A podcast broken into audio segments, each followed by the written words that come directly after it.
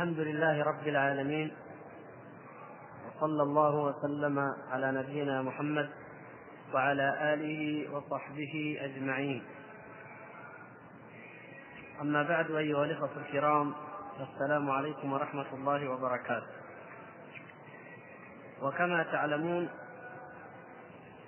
كان موضوع الحلقة الماضية بعض تكرار لما في الحلقة التي قبلها وهو شرح الفقرة الخامسة والأربعين. وانتقلنا من إجمال ما في الحلقة التي قبلها إلى تفصيل الكلام عما ذكره المؤلف رحمه الله تعالى مثل قوله عن الحج. وشرحنا معنى الحج وأن هذه الكلمة تطلق باعتبارين أو على معنيين فأحدهما يطلق في حق الله تعالى والآخر لا يجوز إطلاقه. والآن نستمر في شرح نفس الفقرة وهو ما يتعلق بقوله الأركان والأعضاء والأدوات. وما كان لكم من من استفسار أو إشكال في الحلقة الماضية أو هذه فتكتبونه إن شاء الله تعالى وبعد صلاة المغرب يشرح بالتفصيل بإذن الله. تفضل.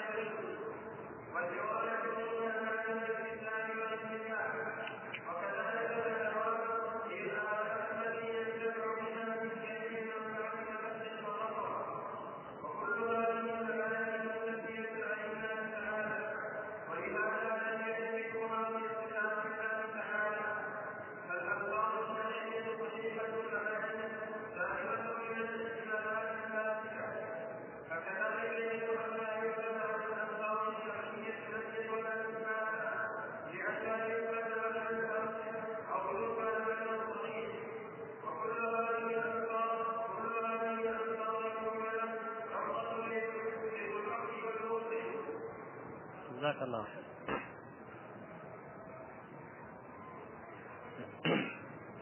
الشيخ الإمام أبو جعفر الصحاوي رحمه الله يقول في متن العقيدة وتعالى عن الحدود والغايات والأركان والأعضاء والأدوات لا تحويه الجهات الست كسائر المبتدعات. والشيخ الإمام ابن أبي العز رحمه الله تعالى قد شرح معنى الحج والكلام في الأركان والأعضاء والأدوات لا يخرج عن ذلك. شبيه بذلك من جهة ما ذكره الشارح من إطلاق هذه الألفاظ استخدام هذه الألفاظ أو عدم استخدامها. فالمدار واحد وهو أن الألفاظ التي لم ترد في الكتاب ولا في السنة وهي ألفاظ مجملة تحتمل معنيين. أحد المعنيين حق والآخر باطل فإننا لا نطلقها ولا نستعملها في حق الله عز وجل لأننا إن استخدمناها للمعنى وأردنا المعنى الصحيح فإن غيرنا يفهم المعنى الآخر الاحتمال الآخر الباطل. وإن استخدمها أيضا غيرنا للمعنى الباطل ونفينا نحن ذلك المعنى أو قلنا له إن, إن كلامك صحيح فإننا نكون قد أقررنا أقررنا معناه الباطل ونحن إنما نقصد الإقرار في المعنى الذي في أذهاننا. فنتيجة لهذا اللبس فإن الإنسان كما سبق لا يستعمل في حق الله تبارك وتعالى من الألفاظ إلا الألفاظ الشرعية الواردة في الكتاب والسنة ولا نعدل عنها إلى ما عداها إلا لضرورة البيان أو لما تقتضيه الحاجة أو بأن نذكر اللفظ الشرعي ثم نوضحه ونبين دلالته بأي معنى آخر من المعاني التي نعبر عنها بغرض إيضاح معنى ذلك اللفظ الشرعي لا بإحلال معنى آخر محله. ومن ذلك مثلا هذه العبارات التي اهتم الشيخ الشارح هنا اهتم في شرحها برد الجانب الآخر الذي فهمه منها بعض الشراح الجانب الباطل لأن الإمام الطحاوي رحمه الله عندما استخدم هذه العبارات فنفاها عن الله تعالى. قال تعالى عن عن الحدود والغايات والجهاد والأعضاء والأركان والأدوات لما قال ذلك نفى ذلك عن الله بغرض تنزيهه جاء الشراح المؤولون من الماتريدية وغيرهم فأولوا كلام الإمام الطحاوي على أنه موافق للعقيدة التي يعتقدون وهي نفي صفات الله عز وجل. فالشيخ هنا اهتم بأن يبين إثبات أن يثبت هذه الصفات وأن يبين خطأ استخدام هذه الألفاظ الذي قد يؤدي إلى نفي الصفات. ولهذا يقول وأما لفظ الأركان والأعضاء يعني أما الحد فقد تقدم وأما لفظ الأركان والأعضاء والأدوات فيستدل بها النفاة على نفي بعض الصفات الثابتة بالأدلة القطعية. يستدل بها النفاة يعني يستدل بنفيها. النفاة على نفي بعض الصفات. يعني أن النفاة نفاة الصفات يستدلون بنفي الأركان أو الأعضاء أو الأدوات أو الجوارح وما أشبهها عن الله عز وجل على نفي الصفات الثابتة. فهم يقولون نحن ننزه الله تعالى عن الأعضاء عن الجوارح. عن الأركان عن الجهاد. فإذا أقررت لهم بذلك استدلوا عليك بأنه لا يجوز لك أن تثبت أن لله يدا ولا وجها ولا تثبت أنه فوق المخلوقات. إلى آخر ما يثبت له من الصفات أيضا كالعينين. لماذا يقولون إن هذه أعضاء أو أدوات أو جوارح؟ وأنت قد قلت وسلمت أن الله يتنزه عن ذلك. إذا فنحن ننفيها عن الله عز وجل. وينسبون ذلك إلى الإمام أبي حنيفة وإلى عامة السلف. ولا سيما الإمام أبو حنيفة لأن الشيخ هنا كما تعلمون صاحب المتن حنفي وصاحب الشرح حنفي. والذين شرحوا المتن شرحا ماتريديا هم أيضا حنفية. فيريد الشارح هنا أن يبين بطلان ما ذهبوا إليه. ولهذا بدأ بالاستدلال على ذلك بكلام الإمام أبي حنيفة نفسه في كتاب الفقه الأكبر. قلنا لعلكم تذكرون أن كتاب الفقه الأكبر ليس في الحقيقة من تأليف الإمام أبي حنيفة وإنما هو من وضع من؟ ما تذكرون؟ أول ما بدينا. في أول صفحة من الكتاب. أول صفحة من الكتاب. ها؟ أيوه. أول صفحة بعد المقدمة. أما بعد فإنه لما كان علم أصول الدين أشرف العلوم إذ شرف العلم بشرف المعلوم وهو الفقه الأكبر بالنسبة إلى فقه الفروع ولهذا سمى الإمام أبو حنيفة رحمة الله عليه ما قاله وجمعه في أوراق من أصول الدين الفقه الأكبر. الفقه الأكبر جمعه أبو مطيع الحكم بن عبد الله البلخي الحنفي. وهو من حيث الرواية ضعيف بل قيل ينسب إليه الوضع أيضا أنه يضع يكذب ويضع الأقوال على غير قائلها سواء حديث أو غير ذلك. لكن الحنفية كمذهب فقهي يقولون إن الكتاب هذا صحيح. يصححون نسبته إلى أبي حنيفة ويعتقدون أن البلخي أن أبا مطيع البلخي لم ينقل شيئا غير الحقيقة. فهم من الناحية المذهبية يثبتون هذا الكلام للإمام أبي حنيفة. كما أن نعلم جميعا مثلا في الفقه الحنبلي كتاب المغني لابن قدامة أو العمدة وما أشبه من الكتب. نعلم أن هذه ما ألفها الإمام أحمد. وقد يكون فيها من الأقوال ما لا يجوز أو ما لا يصح أن ينسب إلى الإمام أحمد. لكن الحنابلة يقول هذا فقه الإمام أحمد. منسوب للإمام أحمد مثلا وغير ذلك. فمن الناحية المذهبية أي حنفي يسلم لك إذا استدللت عليه بما في كتاب الفقه الأكبر لماذا؟ لأنه هو يعتقد أن نسبة هذا الكتاب إلى الإمام صحيحة كما أنك إذا أحد قال لك الفقه الحنبلي ماذا يقول؟ تقول قال ابن قدامة كذا ها؟ وتستدل عليه وتقول هذا هذا ما قاله هذا ما هو ما هو ما ينص عليه فقه الإمام أحمد أو ما هو مذكور في فقه الإمام أحمد وانت لست متأكدا هل قال الإمام أحمد أو لا لكن تذكر ما في الكتاب المعتمد عند الحنابلة وكذلك الشافعيه وغيره. تعلمون أنه حتى في الفقه الشافعي الإمام الشافعي رحمه الله له كتاب الأم. هو ألفه الإمام الشافعي ألف كتاب الأم. لكن هل هو عمدة الفقه الشافعي؟ هل عمدة الفقه الشافعي؟ ما كتبه الشافعي بيده الأم؟ لا. إنما عمدته مثلا على المنهاج وأشباهه إذا نحن الآن لسنا في مقام التقرير تقرير إثبات الكتاب وعدم إثباته بقدر ما نحن في مقام إلزام الحنفية بما في هذا الكتاب. نلزمهم به لأنهم يقرون به ويعتمدونه في المذهب. فيقولون نأخذ فروع ديننا من كتب الفروع المعروفة ككتاب القدوري والهداية وأمثال فتح القدير ويقولون ناخذ أصول ديننا من كتاب الفقه الأكبر. نقول طيب نحن معكم. ماذا قال الإمام أبو حنيفة في الفقه الأكبر؟ يقول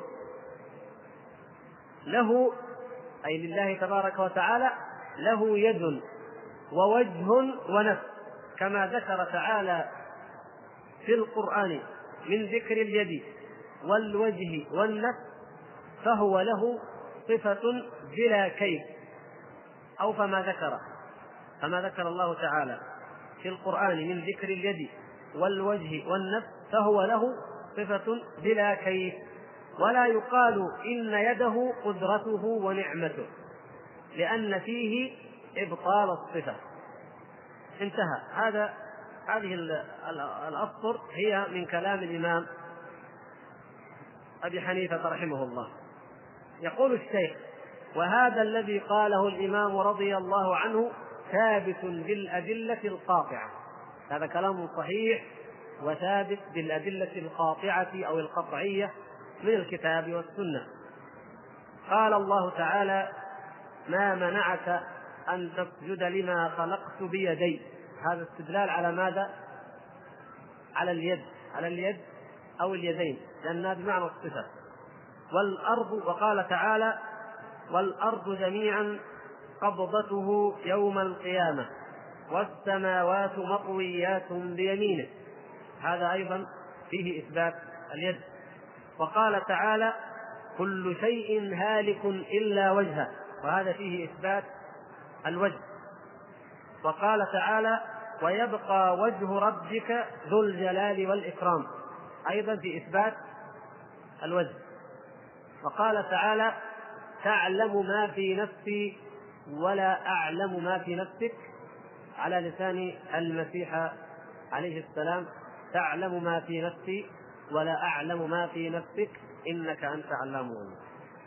وقال تعالى كتب ربكم على نفسه الرحمة. وقال تعالى واصطنعتك لنفسي وقال تعالى ويحذركم الله نفسه وقال صلى الله عليه وسلم في حديث الشفاعة لما يأتي الناس آدم فيقولون له خلقك الله بيده وأسجد لك ملائكته وعلمك أسماء كل شيء الحديث. هذه الآيات كما ترون صريحة وكذلك الأحاديث أو الحديث في إثبات هذه الصفات لله عز وجل وهي الصفات التي ينكرها من ينكرها بدعوى أنها ماذا؟ أنها إيش؟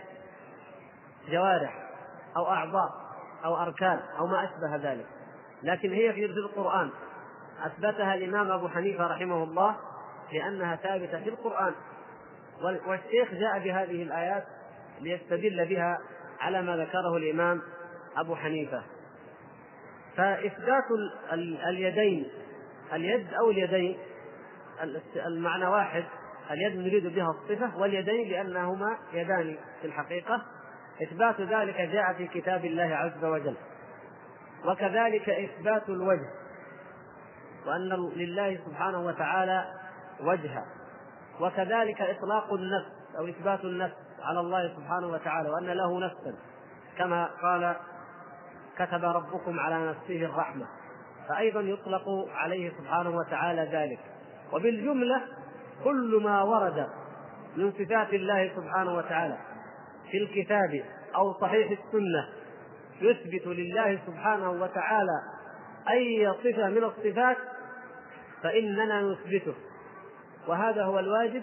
وإن قال من قال هذا يقتضي الجسمية هذا يقتضي, يقتضي التحيز هذا يقتضي أنه عضو أنه ذو أجزاء أنه مركب أنه أي أي اقتضاء يأتون به نحن لا لا نلتزم بما يلزمون به ولا نبالي بهم وإنما نثبت ما أثبته الله ورسوله صلى الله عليه وسلم. ولهذا أخذ الشارح رحمه الله يرد على الذين يقولون بتأويل هذه الصفات. الذين يقولون ننفي الأعضاء والجوارح والأركان عن الله عز وجل بزعمهم. فيقول القائل هل تريدون بذلك إنكار اليد إنكار العين إنكار الوجه؟ فيقولون نعم نحن ننكر ذلك. طيب فما تقولون في آيات الله عز وجل؟ قالوا يجب أن نؤولها. يجب أن تؤول. لماذا يجب أن تؤول؟ قالوا حسب القاعدة التي ذكرناها لكم في إيش في معارضة ظواهر الأدلة للبراهين العقلية. فما هي ظواهر الأدلة عندنا هنا؟ هذه الآيات يقول هذه الآيات ظواهر من النصوص ظواهر نقلية. ظواهر أدلة يعني ظواهر من النقل نقلية. طيب ما هو المعارض العقلي لها؟ نفي يعني نفي التشبيه. لا هم يقولون يعني نفي الأعضاء نفي التشبيه هو نفي الصفات. يعني المعارض العقلي عندهم البرهان العقلي المعارض هو كونه تعالى ليس له شبيه ولا مثيل وليس له أعضاء ولا جوارح ولا أدوات. هكذا يقولون. هذا معارض عقلي راجح. وقوي عندهم وقاطع معارض عقلي قاطع. فنعرض ظواهر الأدلة ظواهر النقل على القواطع والبراهين العقلية. فما أثبتته أثبتناه وما نفته نفيناه. فقلنا لكم من هو الذي يعني كلهم قالوا هذا لكن الذي وضع القانون الكلي للتعارض. وذكر من هو؟ القانون الكلي في تعارض العقل والنقل. ها؟ لا الفخر الرازي. الفخر الرازي وضع القانون الكلي للتعارض. وقد ذكره من قبله لكن هو ذكره كقانون. في أي كتاب؟ أيوة أساس التقدير. أساس التقدير. الذي نقضه ورد عليه شيخ الإسلام ابن تيمية في كتابه نقض تأسيس أو بيان تلبيس الجهمية في تأسيس بدعهم الكلامية. قضية تعارض العقل والنقل كقضية تعلمون من الذي ألف فيها وسبقت معنا بعض منها. من الذي ألف فيها؟ ها؟ أيوه. شيخ الإسلام ابن تيمية أي ما اسم الكتاب درء تعارض العقل والنقل. هذا الكتاب هو أعظم كتاب فكري أو عقلي كتب في الإسلام. وحتى قال بعض العلماء إنه لم يكتب في تاريخ الفكر العالمي كتاب أدق وأعمق من هذا الكتاب لأنه ما بقي من أنواع الفلسفات والآراء والنظريات التي يمكن أن تصعب أو يدق فهمها ولا لا, لا يستطيع كل عقل أن يخوض فيها أي نظرية إلا وتعرض لها شيخ الإسلام في هذا الكتاب باسهاب عظيم ويبقى هذا الكتاب حجة قائمة إلى قيام الساعة. لأن أي نظرية تحدث حتى لو جاء نظريات فيما بعد أي نظرية تأتي وراءها نظريات وراءها نظريات لا تخلو عن كونها يقال إنها براهين أو قواطع أو أشياء عقلية فهي من عند العقل من عند البشر من وضعهم. فهو يبين كيف أن الوحي لا يمكن أن يتعارض الوحي الصحيح الصريح مع العقل الصحيح أيضا الصريح. لا يمكن ابدا ويرد على كل الأقوال التي أوردها أولئك الناس في هذا التعارض. فاول ما ذكر يعني ابتدأ الكتاب بذكر هؤلاء المؤولين وهؤلاء الذين يقولون بهذا القانون الكلي قانون التعارض ثم أخذ في تلك المجلدات الكبيرة وبسط الكلام في هذه المسائل بما يكفي ويكفي رحمه الله تعالى. فإذا نحن نقول هذه التأويلات المبنية على هذا الزعم باطلة. تردها النصوص الصريحة وتردها أيضا العقول الصريحة. فمثلا قولهم في اليد إن المراد باليد القدرة. يقولون ليس لله يد. ليس لله يد. وما ورد من إطلاق اليد فإنما المراد به القدرة. لاحظوا قولهم مركب من جملتين. حتى ما نخطئ يعني أنا تعمدت أجيب قولهم مركب من جملتين. قالوا أول شيء ليس لله يد. بعدين قالوا ما ورد من اليد فإننا نفسره به بالقدرة. ليش قلنا هذه الجملتين؟ لأننا قد نجد أنه منسوب إلى بعض السلف أنهم فسروا اليد بالقدرة. لكن هل وجد هل نقل عن أحد من السلف نفي اليد؟ ما يمكن. ما يمكن ابدا. ينقل عن أحد من السلف نفي اليد. هل يمكن أن ينقل عن أحد من السلف نفي الوجه؟ لا يمكن. لكن قد تجد أنه نقل عن بعضهم وجهه أي نفسه أو ذاته. مثلا هل يمكن أن يرد عن أحد من السلف نفي العينين نفي العين صفة العين عن الله سبحانه وتعالى؟ ما يمكن. ما ما ورد هذا ولا تجد.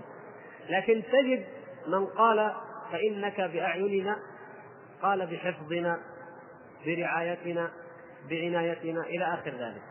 هنا قضية مهمة جدا. يجب أن نعلمها ولا ننساها إن شاء الله. أن هؤلاء أهل البدع يلبسون علينا. فيقولون تقولون إننا أهل بدعة وأهل ضلال وخارجون عن السنة وعن الطريق القويم لأننا ننفي صفة اليد أو نؤولها. انظروا إلى ما قاله مجاهد مثلا وهو تلميذ تلميذ من؟ تلميذ عبد الله بن عباس رضي الله تعالى عنهم أجمعين. قال تبارك الذي بيده الملك. قال قدرته. فقالوا إما أن تقولوا إن مجاهد. ضال وخارج عن السنة خارج عن الجماعة إلى آخره. وإما أن نكون نحن أيضا مثله وإثبات نفي نفي اليد وتفسيرها بالقدرة صحيح ولا منازعة فيه. وهكذا في العين وهكذا في الوجه وهكذا في أمثالها من الصفات. ولذلك نحن قلنا يجب أن نفهم هذه القضية أولئك ينفون اليد ثم يفسرون اليد. ما ورد من النصوص بمعنى آخر بالقدرة بالنعمة بالقوة بالنصر كما في قول يد الله فوق أيديهم نصره وتأييده إلى آخره. أما مجاهد أو سفيان أو ابن عباس رضي الله تعالى عنه أو أمثال ممن ورد عنهم أمثال هذا الكلام أو ابن مسعود ممن وردت عنهم ألفاظ قليلة في تفسير بعض الآيات فإنهم لم ينفوا أي صفة من صفات الله عز وجل. فمجاهد لم يقل ليس له يد وإنما المراد باليد النعمة والقدرة. ما قال مجاهد كذا؟ قال تبارك الذي بيده الملك أي الملك في قدرته.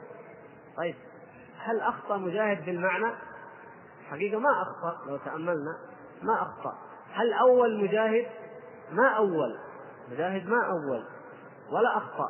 لماذا؟ إثبات اليد قضية مفروغ منها. قضية ما فيها نقاش ما هي ما هي واردة عند أحد من السلف. أن لله يد. لكن معنى تبارك الذي بيده الملك. معنى بيده الملك يعني أن السماوات السبع في تحت قدرته. لا تخرج عن أمره. أي أي أي معنى من هذه المعاني؟ صحيح ولا غبار عليه. يد الله فوق أيديهم معناها ينصرهم يؤيده يؤيدهم يجعل الغلبة لهم. ما في كلام معنى صحيح حق. وهذا هو المراد في هذه الآية. وهذا المعنى يريد الله عز وجل أن يقوله للكفار. وهذا هو الذي فهمه الصحابة من هذه من هذا الآيات. لكن هل نفيت اليد؟ ما نفيت اليد. اذا المعنى الإجمالي للعبارة وللاستعمال شيء ونفي الصفة التي يدل عليها لفظة من الألفاظ في هذه العبارة هذه قضية أخرى هذا شيء آخر.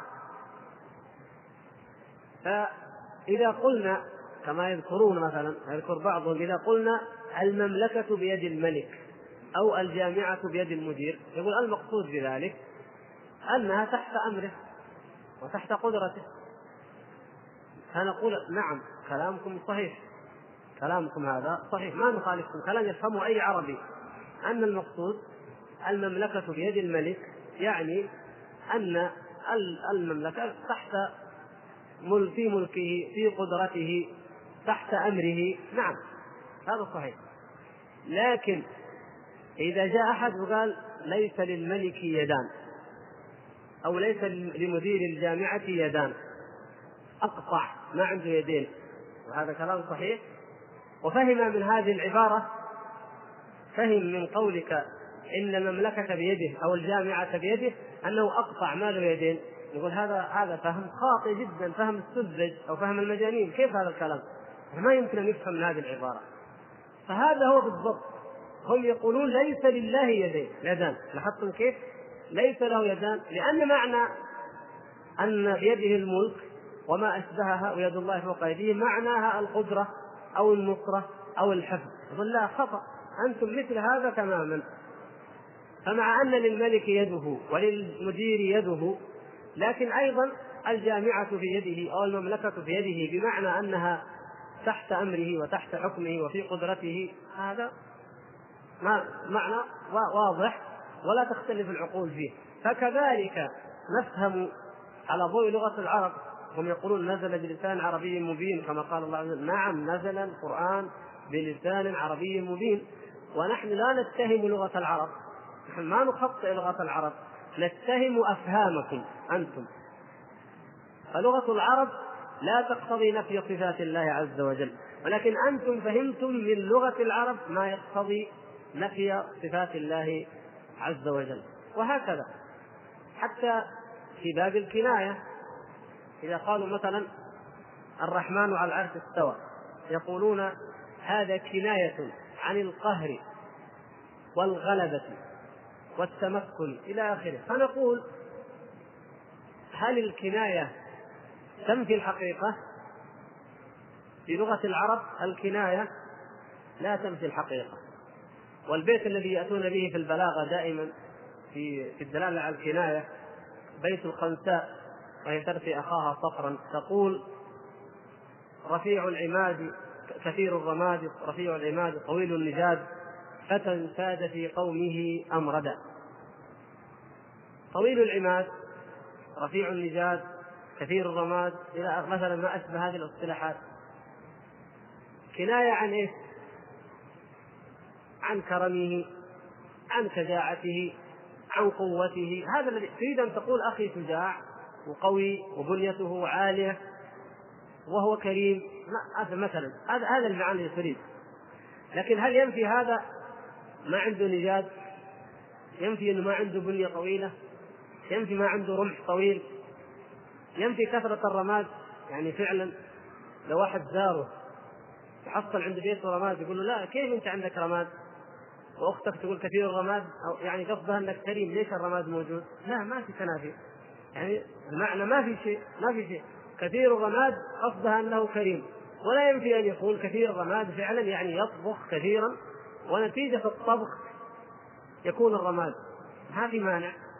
فالكناية لا تمنع الحقيقة. فإذا هم يخطئون في فهم الأساليب العربية ويحملونها ما لا تحتمل من أجل نفي صفات الله عز وجل.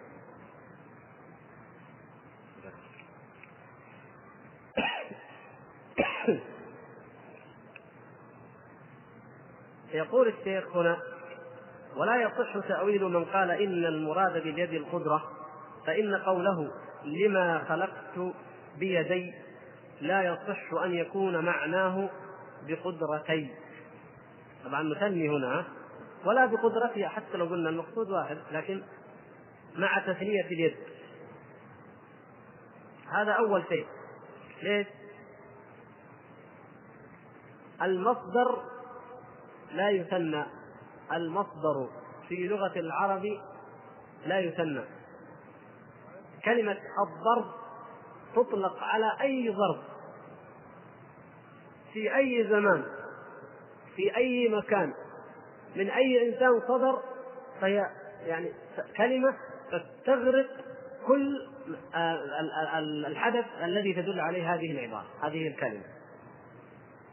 القدرة مثلا تستغرق كل ما يدل على ذلك المعنى. ولا يمكن ولا يصح في لغة العرب بأي حال من الحال أن يثنى المصدر. وهذا شيء معلوم من لغة العرب. يمكن تقولوا حاجة ونقولها لكم للتذكير. البيع مصدر ولا لا؟ بيع مصدر. طيب ليش في كتب الفقه يقولون كتاب البيوع. هذا جمع المصدر ولا لا؟ جمع المصدر. كيف نجيب عن هذا؟ نقول أول شيء أن هذا الاصطلاح حادث في اللغة العربية. في اللغة العربية الأصل أنك تقول كتاب البيع. بعدين تقول والبيع أنواع. لو جبت ألف نوع مليون نوع كلها تحت كلمة البيع. ما تخرج عن أنها البيع يشملها لكن الاصطلاح إذا حادث ما هو ما هو من كلام من يحتج به. وأيضا فهذا الاصطلاح هذا الجمع باعتبار الأنواع. باعتبار الأنواع.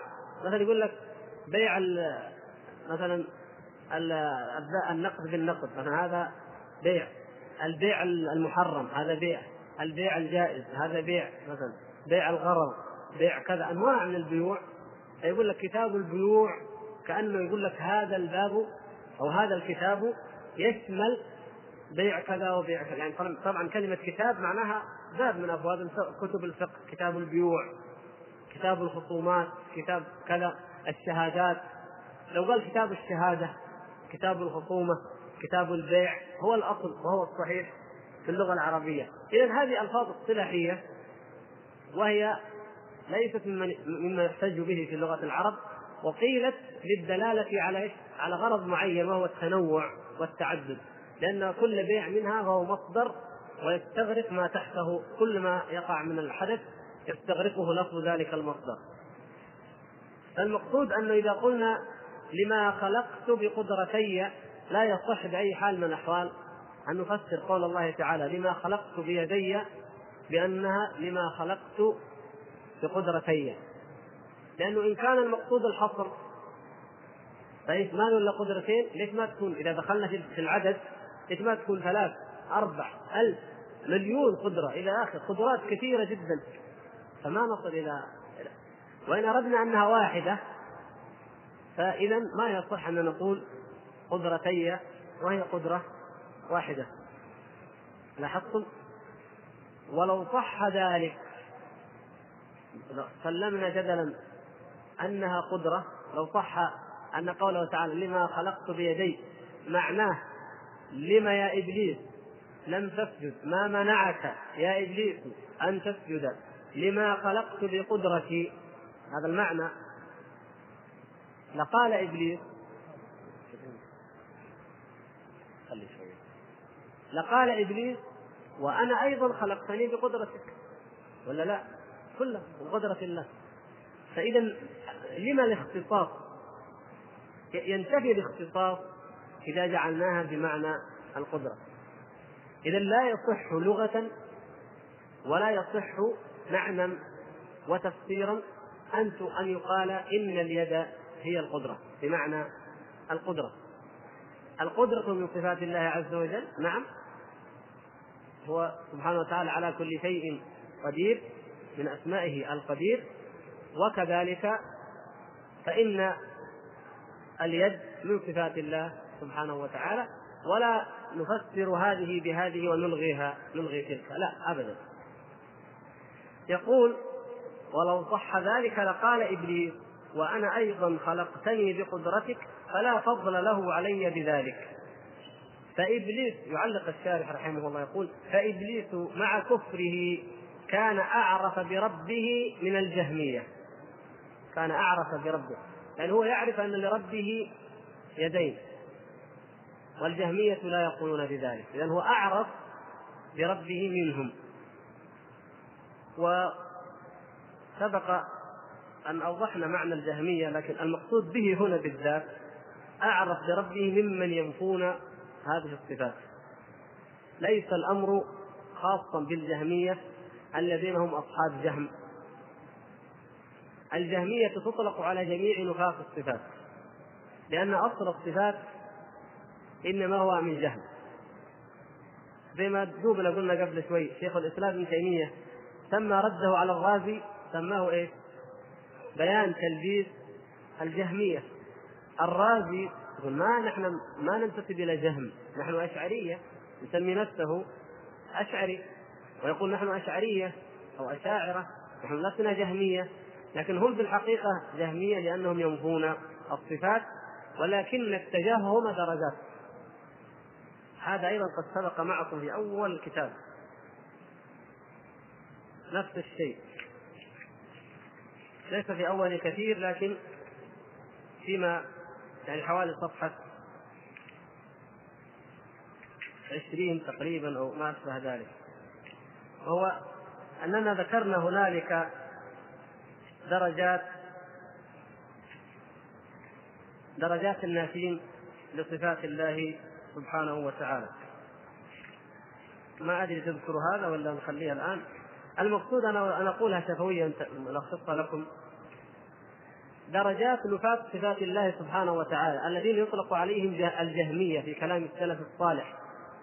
فمن كتب من المؤلفين من السلف في الرد على الجهمية عندكم مثلا؟ الإمام المعروف الجليل الإمام البخاري في الصحيح كتب كتاب إيش؟ كتاب التوحيد والرد على الجهمية وإن كان يقال كتاب التوحيد اختصارا هو كتاب التوحيد والرد على الجهمية أيضا الإمام أبو داود في سننه كتاب الرد على الجهمية الإمام أحمد شيخ البخاري وأبي داود له كتاب الرد على الجهمية وغيرهم الإمام أبو سعيد آه، عثمان بن سعيد الدارمي له كتاب الرد على الجهمية وغيرهم كثير. المقصود بالجهمية هنا يطلق على علم على نفاة الصفات لكن هم في الحقيقة درجات. الدرجة الأولى بحسب الغلو الذين ينفون جميع الأسماء وجميع الصفات. هذا واحد. من هم الذين ينفون جميع الأسماء؟ وجميع الصفات. هؤلاء من؟ الباطنية بجميع فرقهم وغلاة الجهمية هؤلاء. هذه الفرق فرق كثيرة يقولون لا نثبت له لا اسم ولا صفة. حتى أنهم قالوا لا نقول موجود ولا نقول غير موجود. الباطنية يقولون ننفي الصفة وننفي ضدها. يعني النفي عندهم شامل للسلب والإيجاب. معا لا نقول موجود ولا غير موجود. لا يسمى لا يوصف بشيء مطلقا. لاحظتم؟ هذا أعلى درجات الكفر. هم بلا شك خارجون من الملة. هذه أعلى درجات الغلو في نفي صفات الله عز وجل. الدرجة الثانية المعتزلة. المعتزلة يثبتون الأسماء وينفون جميع الصفات. هذا واضح. يقولون مثلا عزيز بلا عزة حكيم بلا حكمة سميع بلا سمع بصير بلا بصر عليم بلا علم. يثبتون الاسم أنه عليم أنه عزيز أنه حكيم. هذه أسماء لكن ينكرون الصفه العزة أو الحكمة أو الرحمة إلى آخره. هذا مذهب المعتزلة. درجة ثانية في النفي. ويسمون أيضا جهمية لأن كما سبق. الدرجة الثالثة الذين نعم. الدرجة الثالثة يثبتون هذه المعتزلة. المعتزلة يثبتون الأسماء. الم... أنت قلت كذا المعتزلة يثبتون الأسماء وينكرون الصفات. أنت قصدك أن الثالثة عكسهم؟ لا الثالثة يعني بتكون أقل منهم في ها بعض الصفات نعم. الذين الدرجة الثالثة الذين يثبتون الأسماء ويثبتون بعض الصفات وينكرون بعض. وهؤلاء هم من؟ الأشاعرة. هذه الدرجة الثالثة. وهم مضطربون. مثلا نجد أن الباقلاني وهو من أقدم أئمتهم يثبت بعض الصفات كالوجه واليد والعين. لكن يأتي الجويني إمام الحرمين فينفي ذلك ثم يستمر من بعده على النفي ويتدرجون في النفي والتجهم إلى أن نصل إلى الرازي ونجد أن الرازي يكاد أن يكون معتزليا.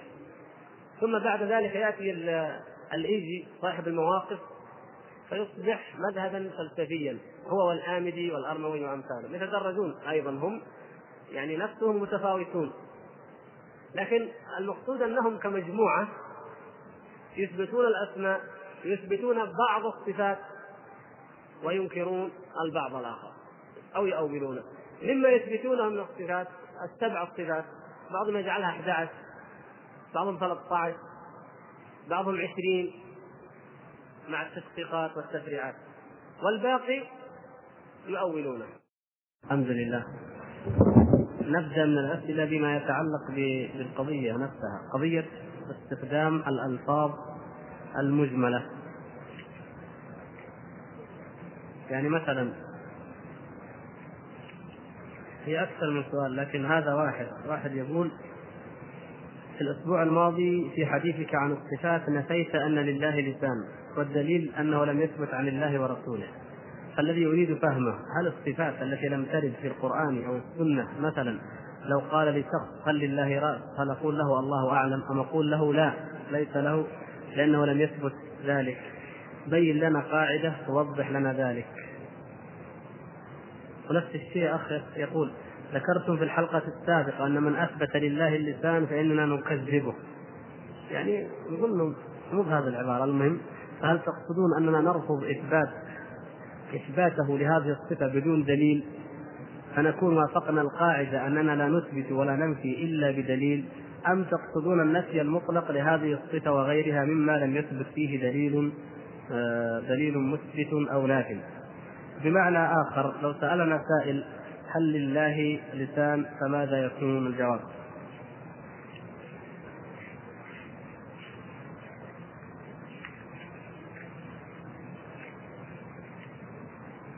المقصود هنا القاعدة. هات تفضل. القاعدة التي ذكرها الشيخ يعني ما حصل اللبس لكن لو نعود كلامه. الشيخ ذكر صفحة 174 نقراها حتى تفهموا إيش المقصود. يقول لا ما هو 174 عفوا 180 ذكر أن للناس في إطلاق هذه الألفاظ ثلاثة أقوال. طائفة فيها وطائفة تثبتها وطائفة تفصل. وهم المتبعون للسلف. المقصود بهذه الألفاظ ما هو؟ ما هي الألفاظ التي ذهب الناس فيها إلى ثلاثة أقوال؟ قلنا هذه هي الألفاظ المجملة أو الألفاظ المحتملة. وذكرت أمثلة لكم كثيرة زي ما غير ما في الكتاب. قلنا عبارة لا تحل به الحوادث. عبارة وهو منزه عن الحركة. عبارة لا ينتقل. عبارة ليس له أين أو لا يعني ليس له مكان أو لا تتغير أحواله. يعني عبارات تحتمل. الذي يقول إن الله سبحانه وتعالى يتكلم من غير لسان.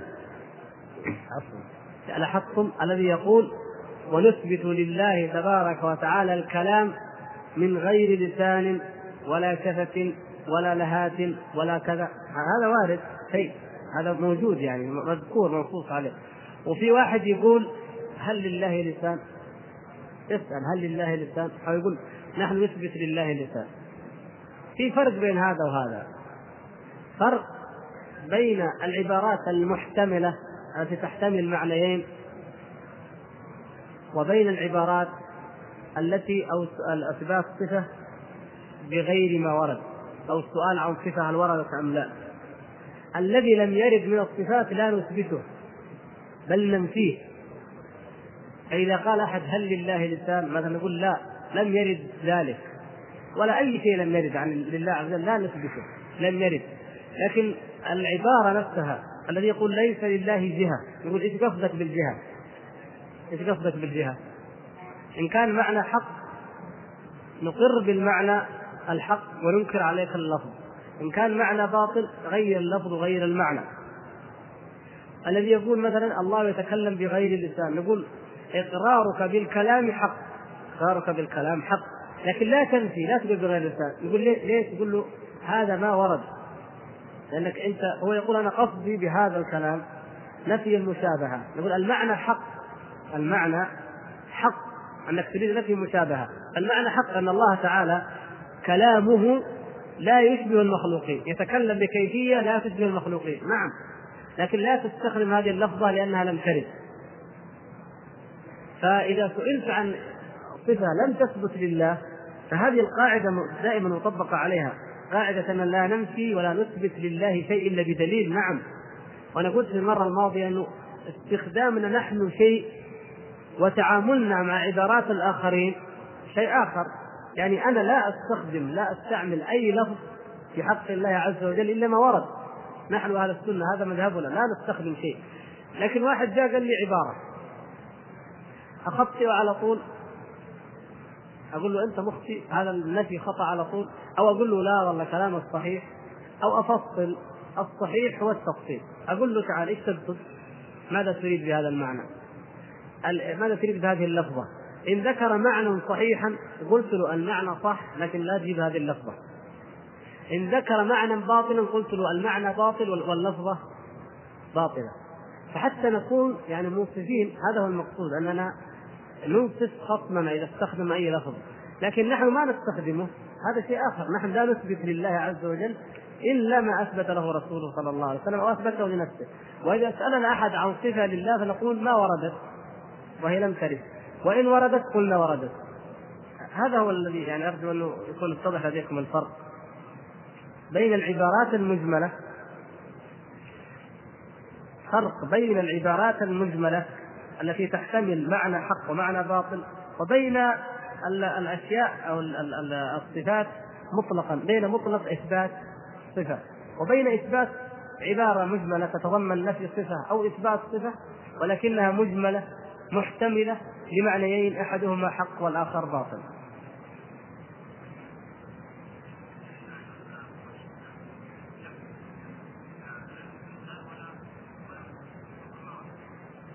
ما وردت معناه ننفيها ما نقول ما نثبتها ولا ننفيها ما وردت ننفيها لكن إذا إذا هو قال لو استخدمها يعني بعض الناس يقول نثبت لله الكلام من غير اللسان ليش تقول من غير اللسان؟ يقول قصدي انزه الله عن المشابهة.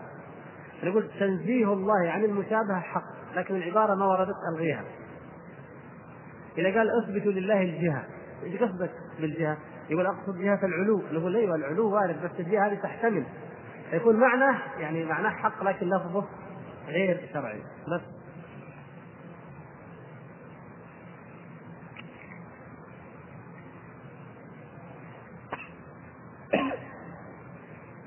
يقول اخ أستاذ يقول عند قوله تعالى بل يداه مبسوطتان يقول بمعنى الجود والكرم والعطاء ويسكت هل نقول له هل تثبت لله يدا أم ماذا نقول له؟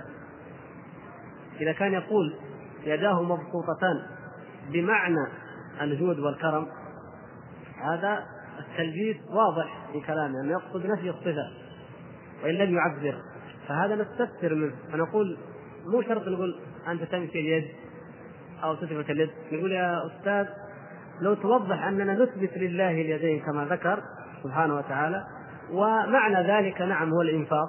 لأنه الله تعالى قال ينفق كيف يشاء. يعني نقول له لو توضح هذا يعني حتى الناس يفهموا. حتى يقول لك هو لا أنا ما أثبت أو هذا ما نثبته فيكون قد ادان نفسه. لأنه قد يكون خطأ. لكن ليس معنى بل يداه مبسوطتان معناها الكرم والجود كذا لا هذا المقتضى. واللازم مقتضى ذلك ولازمه. وأما اليدان فهما يدان على الحقيقة صفة لله سبحانه وتعالى. يعني قد يكون ملبس وقد يكون ما في ما قصده شيء لكن كلمة بمعنى هذه فيها فيها فيها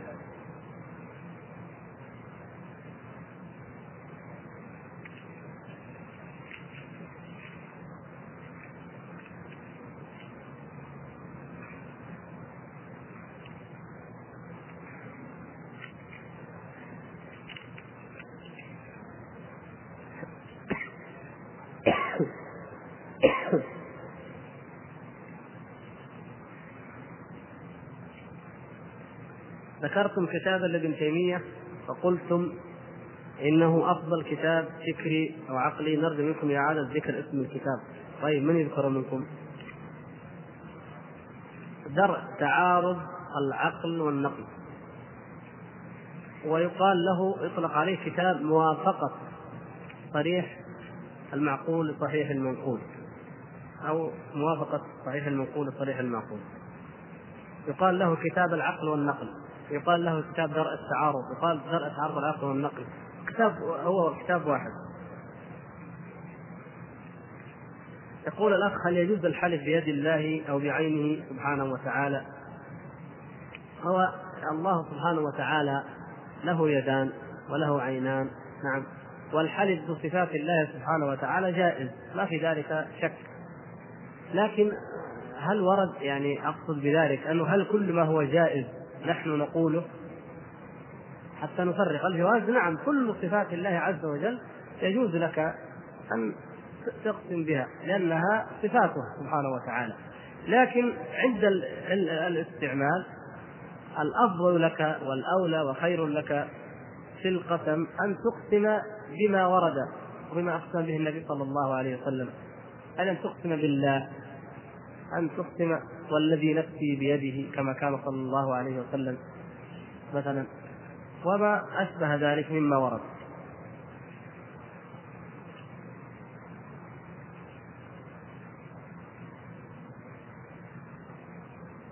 أخ يقول لله الحمد والفضل والمنة فإنني بتوفيق من الله أصلي وأصوم. الحمد لله. ولكنني أعمل في أحد البنوك الربوية وأجد في نفسي من وقت لآخر وساوس شك وريب في الله وباستمرار. وأجد قلبي في اضطراب شديد وأنا في حالة يرثى لها من هذه الوساوس حتى أكاد أصرخ من شدة هذه الوساوس. وأتمنى من الله أن يذهبها عني فأرجو منكم أن تدعوا الله لي أن يشفيني عاجلا. وما العلاج لذلك؟ نطلب من الإخوان جميعا أن ندعو لأخيهم هذا. نسأل الله سبحانه وتعالى أن يشفيه. ونطلب من الأخ أن يعيننا على نفسه. أولا يا أخي العمل في البنك ما دام العمل في بنك ربوي كما قال النبي صلى الله عليه وسلم كل جسد نبت بالسحت أو غذي بالسحت فالنار أولى به. فعافانا الله وإياك وإياكم جميعا من النار. ماذا نريد بأي مال مهما كان؟ وبأي جسد مهما غذي إذا كانت عاقبته إلى النار نسأل الله العفو والعافية أبدا كما جاء في الحديث الصحيح يؤتى يوم القيامة يؤتى بأنعم أهل الدنيا من أهل النار فيغمس في النار غمسة واحدة يوضع هكذا في النار وهو قد كان أنعم أهل الدنيا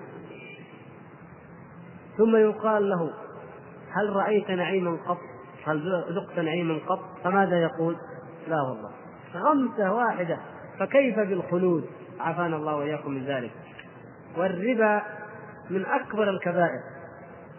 وإذا استحله الإنسان فإنه يكون مخلدا في النار. أبد الآبدين. نسأل الله أن يعافينا جميعا. فهذا أمر خطير.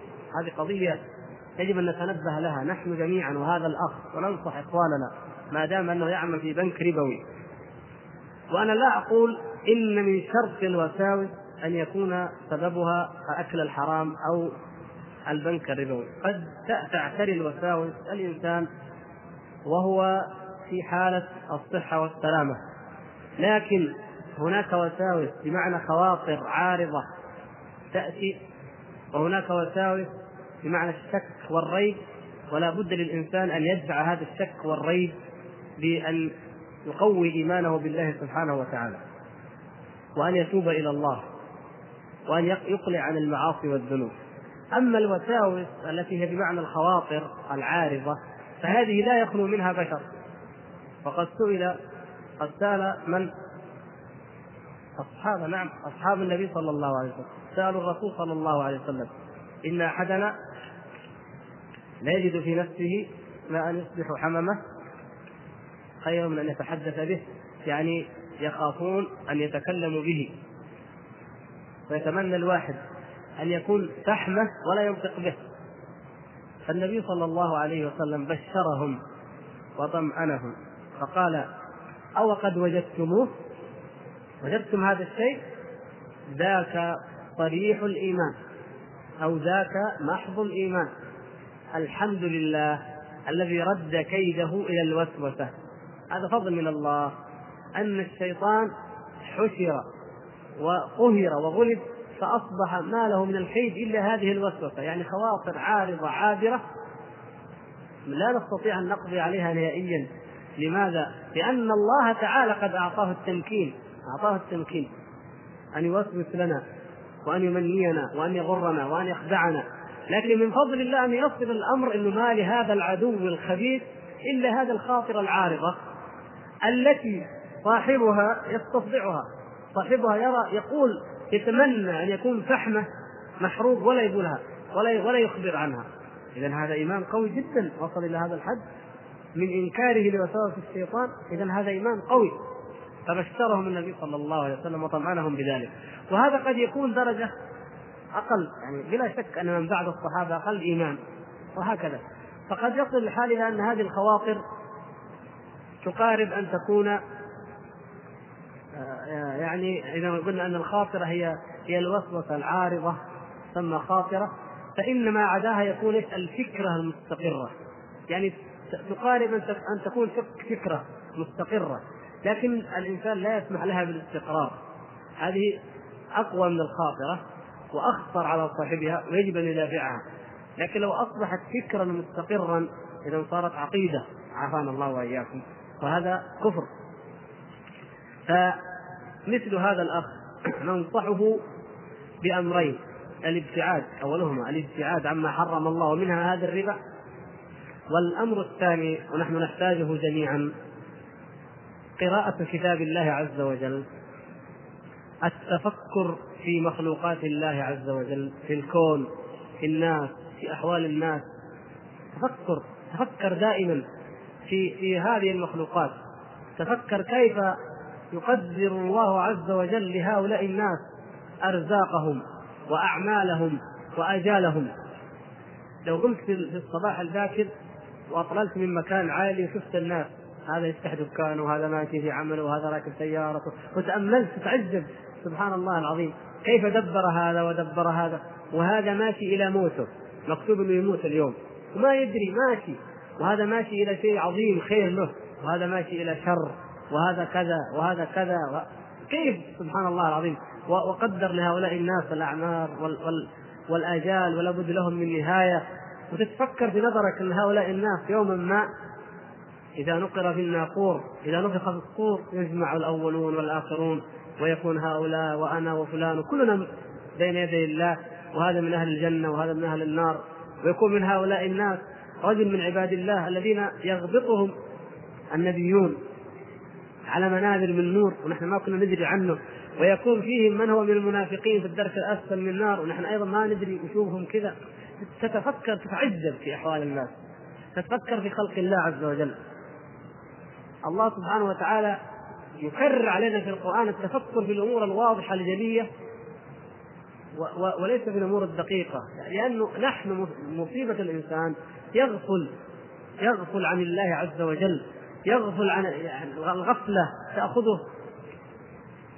ومن علامات الغفلة نحن في آخر الزمان من علامات غفلتنا أننا ما ننتبه إلا بالأشياء الدقيقة جدا.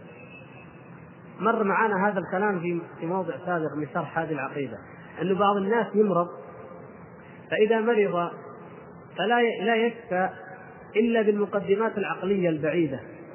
يعني لو جاء واحد قال لك من هؤلاء مثلا يا أخي كيف نثبت وجود الله؟ قلت له سبحان الله الشمس والكون والأرض ما مريض ما يصدقك هو هو هذا يشوفه.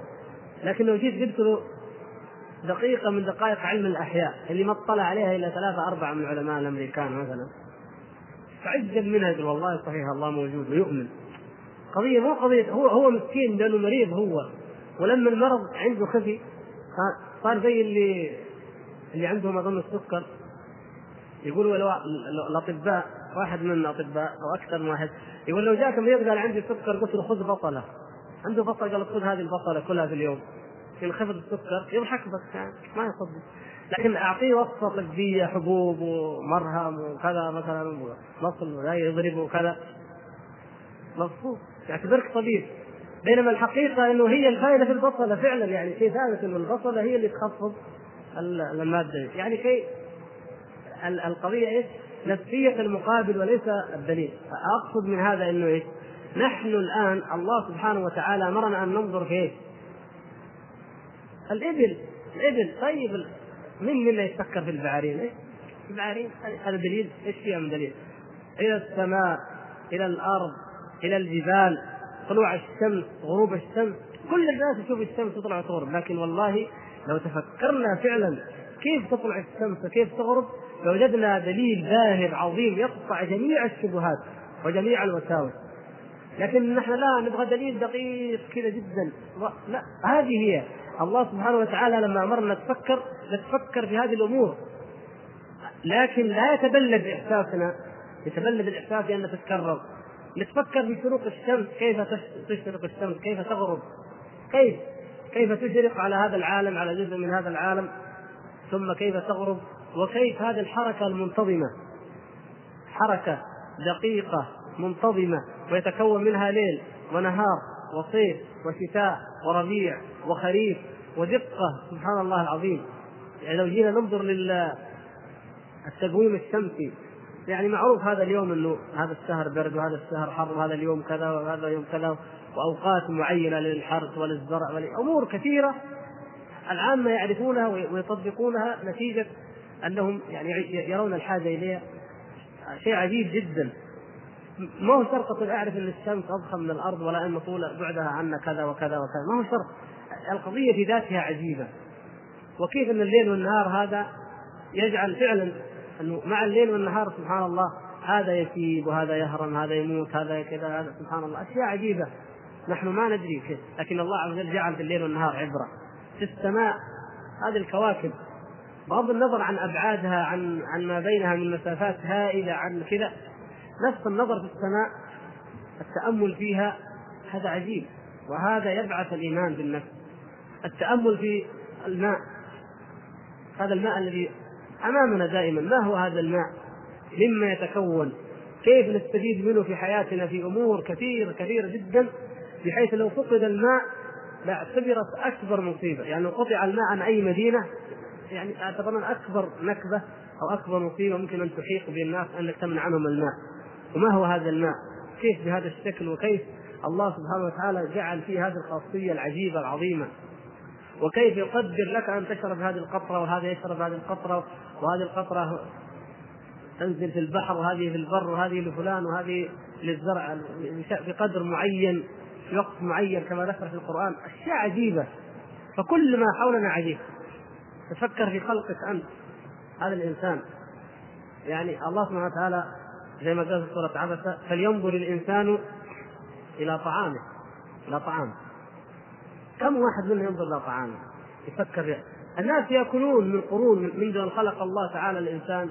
وهو يأكل يأكل يأكل. كم واحد يفكر في طعامه؟ مشكلة. أوامر من الله عز وجل. قوي إيمانه. ما نتفكر كيف أنا لما أكل هذا الطعام كيف كان؟ أن الله عز وجل أن صببنا الماء صبا. كيف؟ أول شيء شوف من الماء مثل ثم شققنا الأرض شقا فأنبتنا فيها حبة. وكيف نبت هذا الحب؟ وبعدين كيف أن هذا الحب بقدر من الله عز وجل كتب لفلان؟ يعني نحن قد نأكل حبوب زرعت في كندا أو في أستراليا ولا يمكن تأكل انت الا الحبة اللي كتب الله إنها لك. ولا تدري أنت ان الفلاح الكندي؟ يزرع لي الآن شيء سآكله بعد اربعه شهور. ولا هو هذا الفلاح يدري إني أنا أزرع الآن لفلان اللي يعيش في مثلا الشرق. ما يدري.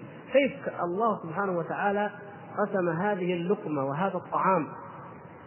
ثم كتب أنك تأكل في هذا الوقت.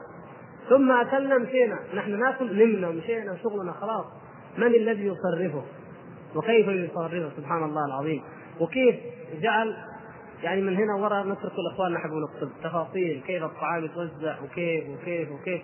عمليات معقدة جدا وأجهزة. كل هذه الأشياء تكفل الله بها سبحانه وتعالى.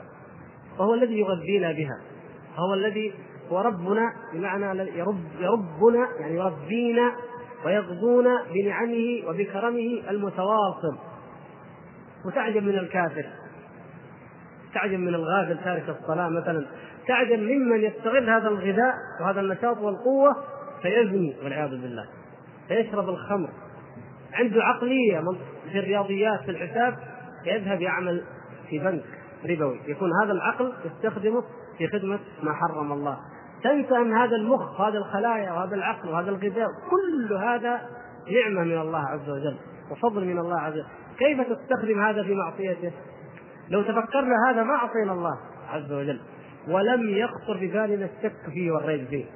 إلى آخر الأشياء التي أنا أقول باختصار نرجع إلى القرآن. وبقدر ما نستطيع لا يقول واحد أنا ما أقدر أفكر كثير. قد ما تستطيع فكر فتجد أن ما أمرك الله عز وجل أن تتفكر فيه فيه عبرة. مصارع الغابرين هذه أشياء ننساها. أين الذين عملوا وشادوا الأهرامات؟ أين الذين بنوها؟ مدائن صالح عاد ثمود أصحاب الرس أمور كثيرة. لو تفكر الإنسان لآمن والله حق الإيمان. سبحان الله. وإنكم لتمرون عليهم مصبحين وبالليل. والله نرى هذه الآثار ونمر عليها. بعض الناس يسافر مصر عشان يشوف الأهرام لكن ما يخطر على بالك ليش؟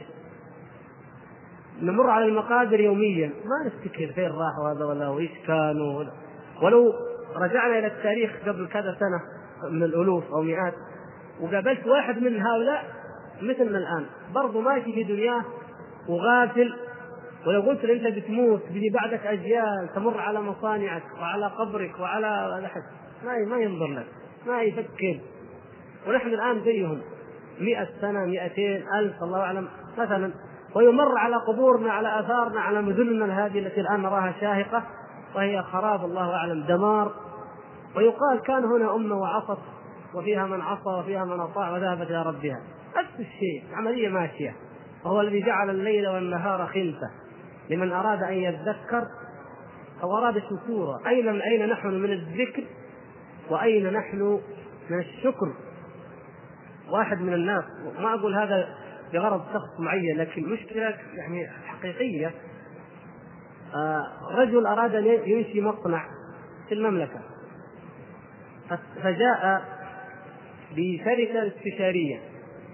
كبير المستشارين طبعا كافر أمريكي وكذا لما درس عمل دراسه فقال له هذا الرجل عمره 60 سنة كما اخبرت قال له كبير المستشارين المصنع ممكن أن يعيش 200 سنة. يعني في مواد خام في إمكانيات ممكن أن تكفي ل 200 سنة. ان يستمر المصنع منتج 200 سنة. قال له بعدين اقفل المصنع هو في الستين سنة. الإنسان كما قال النبي صلى الله عليه وسلم وهو أصدق القائلين. رسم مربع ورسم خط. وضع خطوط. هذا هذا الخط اللافت الطويل هذا إيش هو؟ الأمل. لا غير الحديث الآخر. لا هذا الأمل.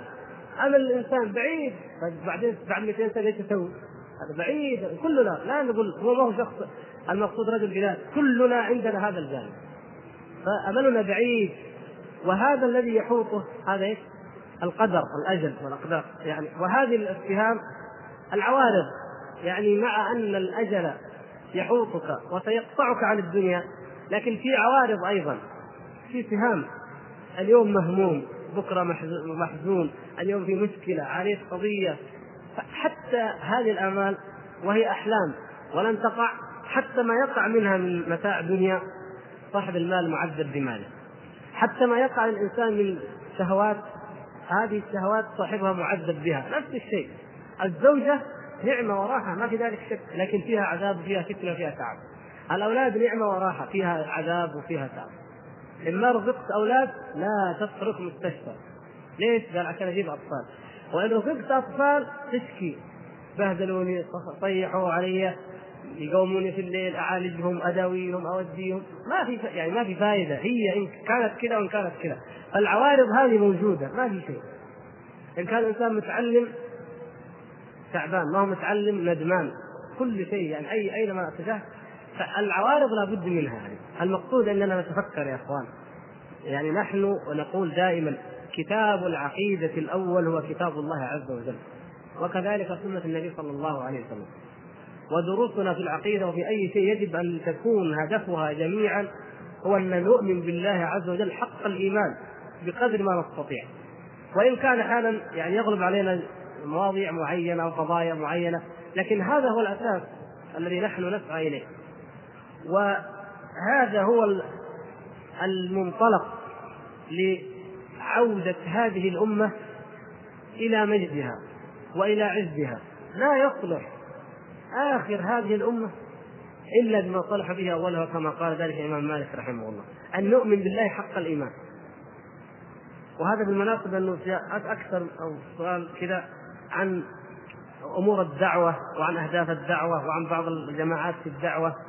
يا إخوان هي هذه القضية قضية كل هذه الأمور تحل إذا أدركنا هذه القضية نفسها. أصحاب النبي صلى الله عليه وسلم قوم عبدوا الله وآمنوا بالله حتى أصبحت أعمالهم لله أعمال خالصه لله. يعمل العمل وهو يرجو أن يقربه من الله. يترك الشيء مخافة أن يباعده عن الله عز وجل. الهدف هو هذا. ولهذا نصروا ولهذا رفع الله سبحانه وتعالى شأنهم وأثنى عليهم في كتابه ووفقهم سبحانه وتعالى وحكموا الدنيا شرقا وغربا. لكن نحن اليوم لما فينا من أمراض لا ننتصر لا ننتصر نتعجب دائما لماذا المسلمون في هذا الذل نريد أن الله لماذا لا يستخلف الله المسلمين؟ وقد وعدهم بالاستخلاف كيف يستخلفنا الله عز وجل؟ ونحن المدير منا يأكل الموظف. ولا لا؟ الجار يأكل الجار. يمكن يكونوا أخوين من أم وأب جيران. لو يقدر يدخل متر دخله في أرضه. ونقول ليش ما يولينا الله؟ لماذا لا يستخلفنا الله؟ يستخلفنا الله؟ ولاني متر واكلته لأخوي الجاري. كيف يوليني ملك فارس والروم؟ الطالب موظف بسيط يستدين حتى يسافر إلى بانكوك ولا إلى أي مكان ليزني ويفجر ويقول ليش ما ليش ما يولينا؟ يوليك الله خزائن الدنيا انت أنت زنيت بالدين شحت عشان تعصي الله عز وجل أو راتبك محدود كيف تبغى يوليك الله عز وجل خزائن الأرض؟ فنتعجب نقول الله تعالى يقول وأنتم الأعلون إن كنتم مؤمنين. أيوه نعم يا أخي نحن كنا مؤمنين والله نكون الأعلون. ونحن الآن أذلة وحالنا كما تعلمون في هذه في هذه الدنيا في هذا العالم. نتيجة هذا الشيء لا فكر ولا ذكر ولا شكر. الأمة الإسلامية تركت أركان التقوى الثلاثة الذكر والفكر والشكر. فأصبحت في هذه الحالة. ولا حل لنا أن نعود إذا أردنا أن نعود إلى الله عز وجل أن يعود لنا الخير والمجد والتوفيق والتأييد إلا بأن نطيع الله عز وجل. نذكر الله دائما كما ورد نتفكر في آلاء الله مخلوقات الله نشكر الله سبحانه وتعالى على نعمه ومن شكره أن نقوم بحقه الذي الحق الذي افترضه علينا من العبادات ومن ترك المحرمات.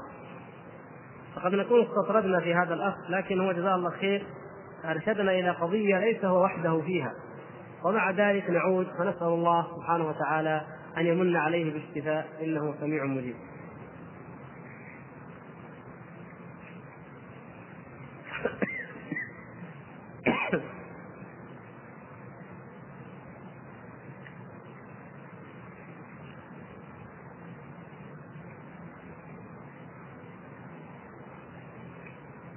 العمل في شركات التأمين هو كالعمل في البنوك الربوية. التأمين ربا وزيادة.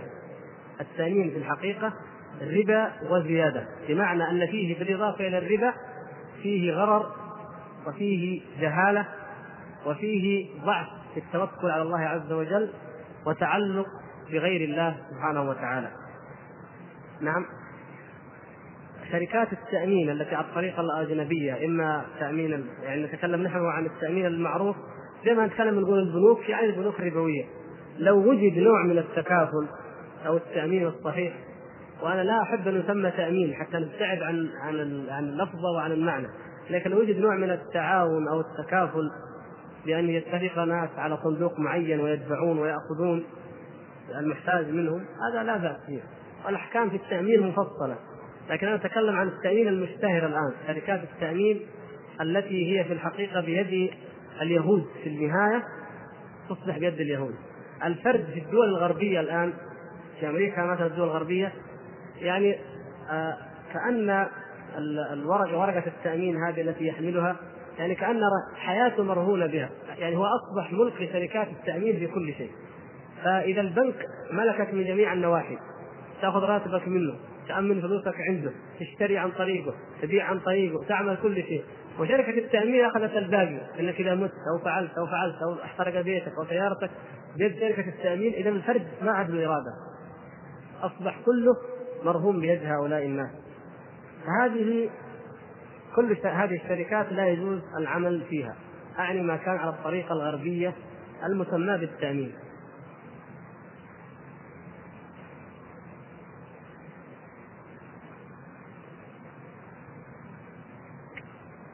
هذه قضية ما لها علاقة يعني يقول الأخ في منكر من ال... وفتنة في أحد المساجد الكبيرة تقع من ناحية الاختلاط. فهذا يعني هل لكم تدلون على المكان الذي نستطيع أن نرفع إليه؟ يعني الجهه التي نرفع إليها؟ قد قدموا إلى الهيئة قدموا إلى الهيئة التي مسؤولة عن هذا الحي. وقبل ذلك يمكن أن تناقشوا ذلك مع إمام المسجد وجماعة المسجد والذين يحضرون النساء إلى هذا المسجد إذا كان هناك منكر لا يجوز أن يقر المنكر.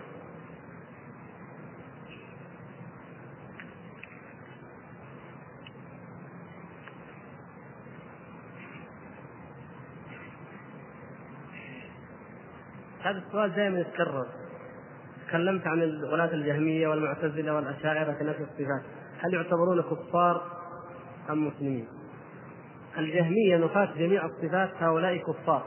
ذكرنا لكم ذلك أكثر من مرة وما قاله العلماء فيهم. المعتزلة مقالاتهم كفرية والأشاعرة مقالاتهم كفرية بعضها. مثلا نفي العلو نفي علو الله. هذه المقالة كفرية. لكن هل يكفر كل من نفى العلو؟ ليس كل من نفى العلو يكفر أو يكفر. وإنما يكفر بحسب بعضهم ينفي العلو ردا للنصوص يكفر. بعضهم ينفيه لتأويلات معينة. نفيل نكشف عنه هذا.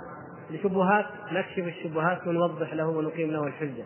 فالأفراد في ذاتهم يتفاوتون.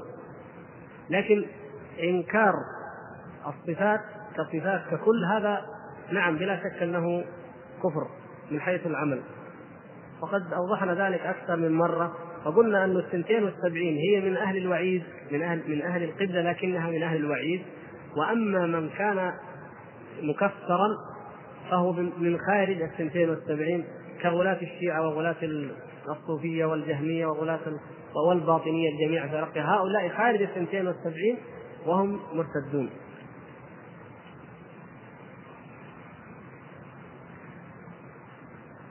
أخ يقول لماذا يسمى من ينفي صفات الله مؤول ولماذا نسميهم فقط نفاة الصفات؟ يعني زي درس الليلة نقول النفاة أو المؤولون لأن نفيهم مبني على التأويل. نفوا بناء على التأويل.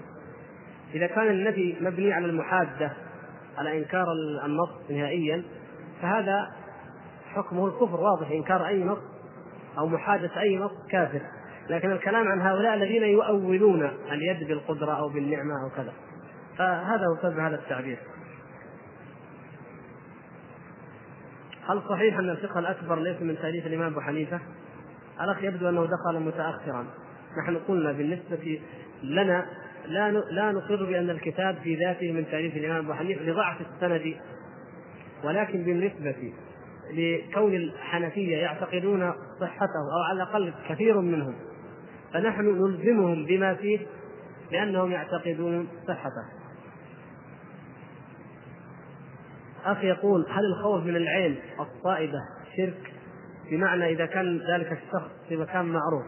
فاقتنعت من فامتنعت من الذهاب إلى ذلك المكان خوفا من عينه. هل يعتبر ذلك نوع من أنواع الشرك؟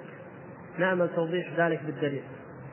ما نفهم ليش تسأل عن كونه شرك؟ يعني قصدك يعني يعني يمكن إنه بعض الناس يعتقد إنه يضر أو ينفع من دون الله. يمكن لأحد أن يضر. الله عز وجل يقول في السحرة وما هم بضارين به من أحد إلا بإذن الله. والعين حق العين حق. بالقرآن والسنة. ومن شر حاسد إذا حسد. وان يكاد الذين كفروا ليزلقونك بأبصارهم. قال بعض السلف هي العين فهي في القرآن. وفي السنة الأحاديث أيضا في ذلك كثيرة. وصح في عهد النبي صلى الله عليه وسلم أن رجلا نظر إلى رجل فأصابته العين فهي واقعة وحقيقة. فإذا كان خوفك خوفا طبيعيا لاحظتم كيف؟ كيف الخوف الطبيعي؟ يعني أنا أخاف من الأسد ولا من الحيشان مثلا خوف طبيعي. يعني حتى لو راح واحد حديقة الحيوان من وراء الشبك ما يقدر يمد يده على للأسد أو للحنش أو لكذا. خوف طبيعي. واحد يخاف من النار خوف طبيعي. الخوف الطبيعي هذا لا علاقة له بقضية الشرك أو الكفر والإيمان. هذا علاقته بقضية الشجاعة والجبن أو الشجاعة والخوف الشجاعة وعدمها فقط. وأما الخوف الذي هو يدخل الإنسان في الشرك والعياذ بالله فهو الخوف الذي يعتقد صاحبه أن غير الله سبحانه وتعالى له عليه سلطة وهمية سلطة غيبية غير محسوسة. كيف سلطة غيبية؟ أنت قاعد هنا تكلمت في ولي من الأولياء مدفون في أقصى حضرموت أو مدفون في بخارى يقول لك لا تتكلم في الولي بعدين يموتك الولي يصيبك الولي. لا تذكر أولياء الله إلا بخير لأن الولي ينتقم من أعدائه. هذا خوف طبيعي هذا؟ ما هو طبيعي تخاف من ذمة ماتت قبل كم؟ يعني هذا عظام. في حياته لا يملك لنفسه ضرا ولا نفعا. فكيف بعد ما مات يملك أن يضرك ويعلم أنك تتكلم فيه؟ هذا هو الشرك. هذا الشرك والعياذ بالله. يعني سلطة غيبية قدرة مقدرة غيبية لا يقدر عليها إلا الله عز وجل. أما الخوف الطبيعي لو مثلا واحد يقول لك هذا الكلام اللي أنت قلته أنا أوصله إلى فلان ويوديك خاص لأنه الوصول طبيعي وأذية فلان إن كان ذا سلطان أو قوة قاهرة عليه طبيعي. ففرق بين هذا الخوف الطبيعي وبين الخوف المتعلق بالاعتقاد وبالغيب. هذا الفرق. فالخوف من العين قد يكون كذا وقد يكون كذا. قد يكون فعلا تعرف انسان بذاته. فتجتنب أنك تراه أو تظهر أمامه بمظهر حسن أو كذا. وخير لك في هذا الحال أنك تقرأ المعوذات. مثلا تستعيذ بالله من شره. هذا هو الأولى ولو أننا داومنا على الأذكار اليومية ومنها المعوذتين ومنها ومن شر حاسد إذا حسد لسلمنا بإذن الله عز وجل. هذا من فضائل الذكر. وهو زي ما قلنا مما تركت الأمة وأهملت وقعت في المصائب تركت الذكر مع الشكر ومع الصبر ومع غيره. بذكر الله تعالى يدفع شره بإذن الله سبحانه وتعالى. لكن لا حرج عليك لو قلت ما أبغى اقابله أو ما أبغى أروح إليه. وأما إن كان أنك تشك دخل عندك الشك إنه يمكن يكون له قدرة أو يمكن يستطيع أو يؤثر علي بتاثير وكيف أدفعه وكيف فهذا يعني يدخل في باب ضعف التوكل. يدخل في باب ضعف التوكل. إذا اعتقدت أنه سلطة غيبية فعلا بحيث أنه ممكن يعمل أي شيء فهذا يكون شرك والعياذ بالله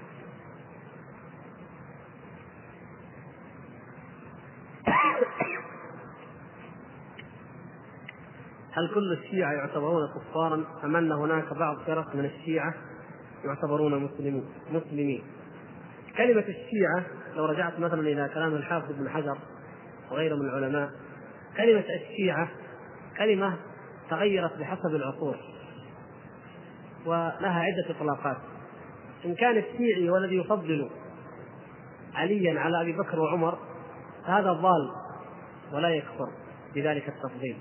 إن كان الشيعي هو الذي يقول إن علي إله وأن أبو بكر وعمر كفار أو أن جبريل أخطأ فأنزل الوحي على علي على محمد ينزل على علي أو أن القرآن ناقص أو أن صاحب السرداب أو غيره من الأئمة أفضل من الأنبياء وأفضل من الملائكة أو أن للأئمة أئمتهم أنهم آه، لهم خلافة تكوينية تخضع لها جميع ذرات الوجود أو أن الأئمة يعلمون ما كان وما سيكون أو أن الأئمة لا يعمل الله تعالى شيء حتى يشاورهم كما يقولون وأنه يراجعهم الله ويقول لا تفعل كذا وافعل كذا أو غير ذلك مما هو في الكافي وأمثاله هذا لا شك أنه كفر لا شك ان معتقدي ذلك عن اعتقاد وعلم أنهم كفار وليسوا من الإسلام في شيء. يعني الكلمة عامة يعني معنى ذلك لو لقيت في كتب الجرح والتعديل فيه تشيع أو كان شيعيا وبعدين يقول لك ثقة أو صدوق فيه تشيع صدوق شيعي. معنى هذا إنه إيش؟ إنه يقول القرآن محرف؟ في قرآن في السرداب كامل؟ لا. هذا يعني معنى أنه ممن يرى أفضلية علي أو خلافة علي رضي الله تعالى عنه أو نحو ذلك. لكن هذا الذي الذي يعتقد هذه الاعتقادات الكفرية هذا لا يصنف أصلا ضمن العلماء ضمن علماء المسلمين ولا ولا ولا يقبل له رواية أصلا. ولهذا تجد إنه الحافظ ابن حجر رحمه الله في لسان الميزان لما تعقب آه، أو أراد أن يعلق على كلام النووي في ترجمة داوود الجواربي. تعرفوا داوود الجواربي هذا؟ غريب إيوه غريب مر معنا. فذكر في ترجمته انه مثل داوود ومثل بشر ومثل ثمامة وفلان وفلان. أئمة أئمة الاعتزال والرفض هشام بن حكم الجواليقي وأمثالهم والمغيرة بن سعيد وكذا. الحمد لله.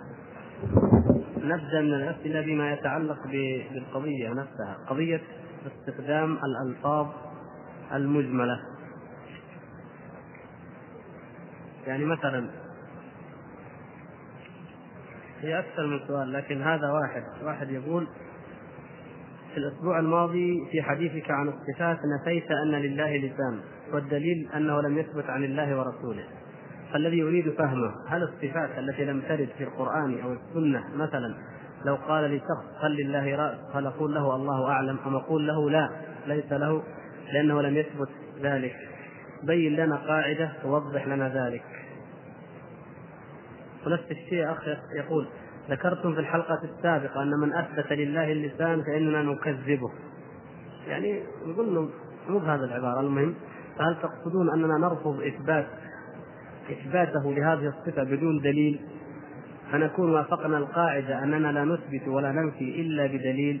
أم تقصدون النفي المطلق لهذه الصفة وغيرها مما لم يثبت فيه دليل آه، دليل مثبت أو نافل بمعنى آخر لو سألنا سائل هل لله لسان فماذا يكون الجواب؟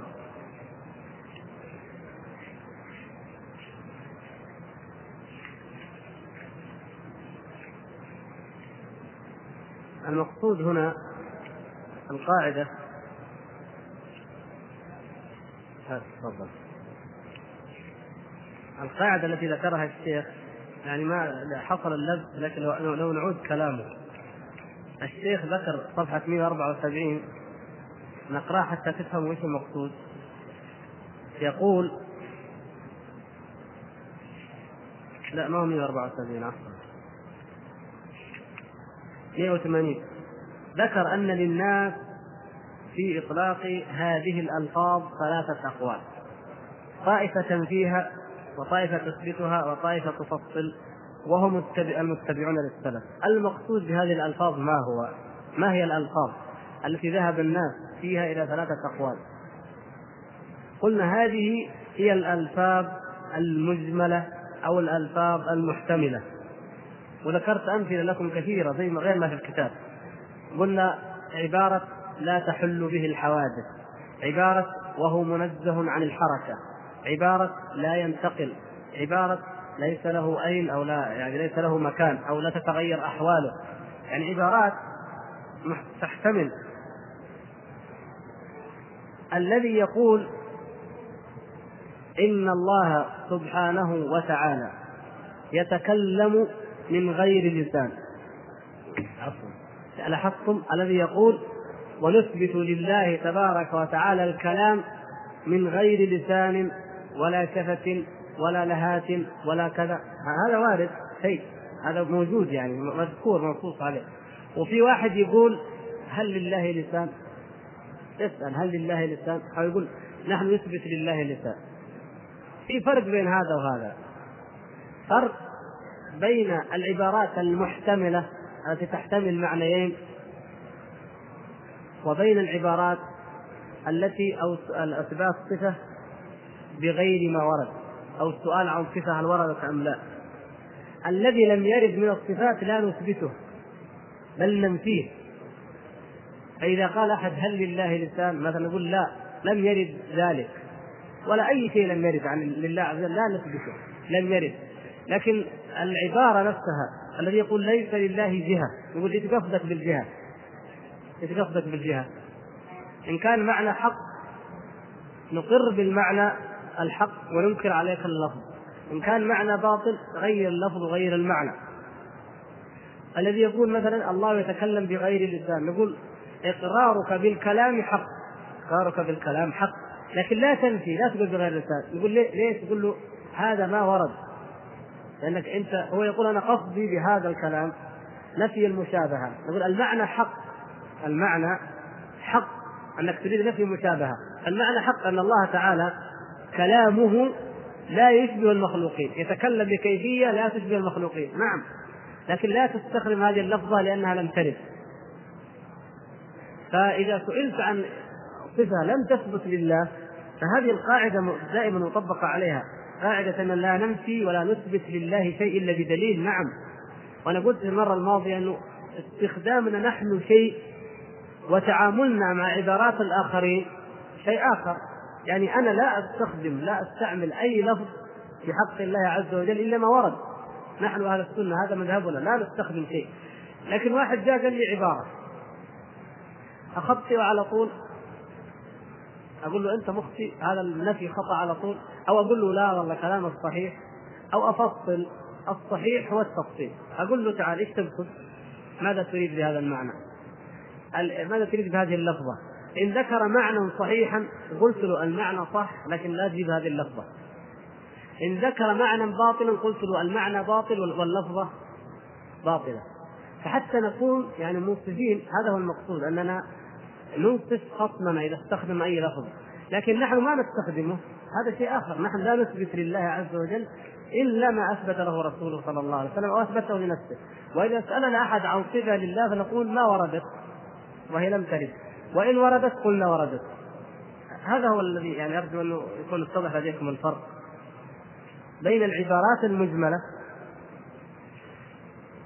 فرق بين العبارات المجملة التي تحتمل معنى حق ومعنى باطل وبين الأشياء أو الصفات مطلقا بين مطلق إثبات صفة. وبين إثبات عبارة مجملة تتضمن نفي صفه أو إثبات صفة ولكنها مجملة محتملة لمعنيين أحدهما حق والآخر باطل.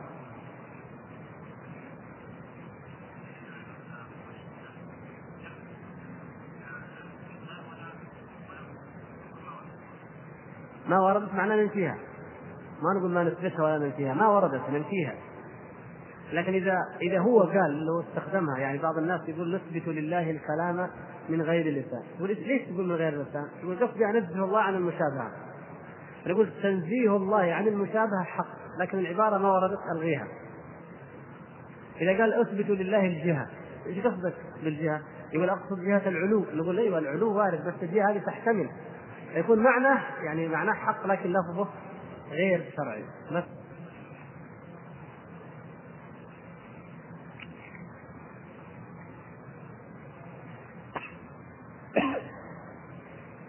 يقول اخ أستاذ يقول عند قوله تعالى بل يداه مبسوطتان يقول بمعنى الجود والكرم والعطاء ويسكت هل نقول له هل تثبت لله يدا أم ماذا نقول له؟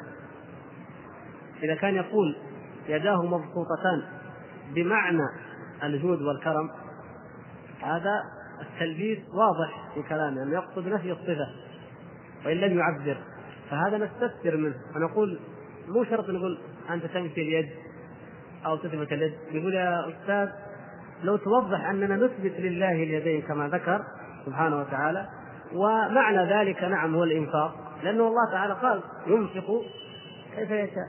يعني نقول له لو توضح هذا يعني حتى الناس يفهموا. حتى يقول لك هو لا أنا ما أثبت أو هذا ما نثبته فيكون قد ادان نفسه. لأنه قد يكون خطأ. لكن ليس معنى بل يداه مبسوطتان معناها الكرم والجود كذا لا هذا المقتضى. واللازم مقتضى ذلك ولازمه. وأما اليدان فهما يدان على الحقيقة صفة لله سبحانه وتعالى. يعني قد يكون ملبس وقد يكون ما في ما قصده شيء لكن كلمة بمعنى هذه فيها فيها فيها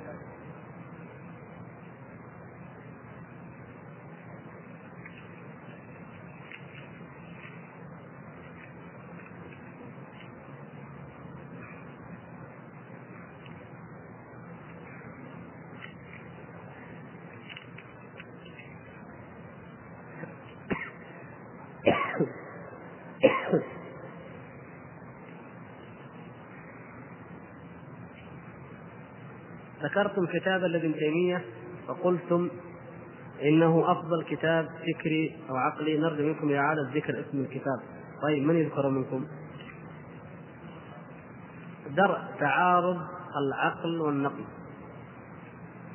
ويقال له يطلق عليه كتاب موافقة صريح المعقول لصحيح المنقول أو موافقة صحيح المنقول لصريح المعقول. يقال له كتاب العقل والنقل. يقال له كتاب درء التعارض يقال درء تعارض العقل والنقل كتاب هو كتاب واحد. يقول الأخ هل يجوز الحلف بيد الله أو بعينه سبحانه وتعالى؟ هو الله سبحانه وتعالى له يدان وله عينان نعم. والحلف بصفات الله سبحانه وتعالى جائز ما في ذلك شك.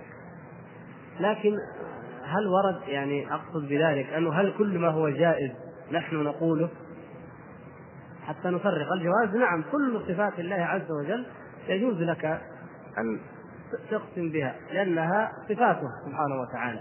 لكن عند الاستعمال الأفضل لك والأولى وخير لك في القسم أن تقسم بما ورد وبما أقسم به النبي صلى الله عليه وسلم. أن تقسم بالله أن تقسم والذي نفسي بيده كما كان صلى الله عليه وسلم. مثلا وما أشبه ذلك مما ورد.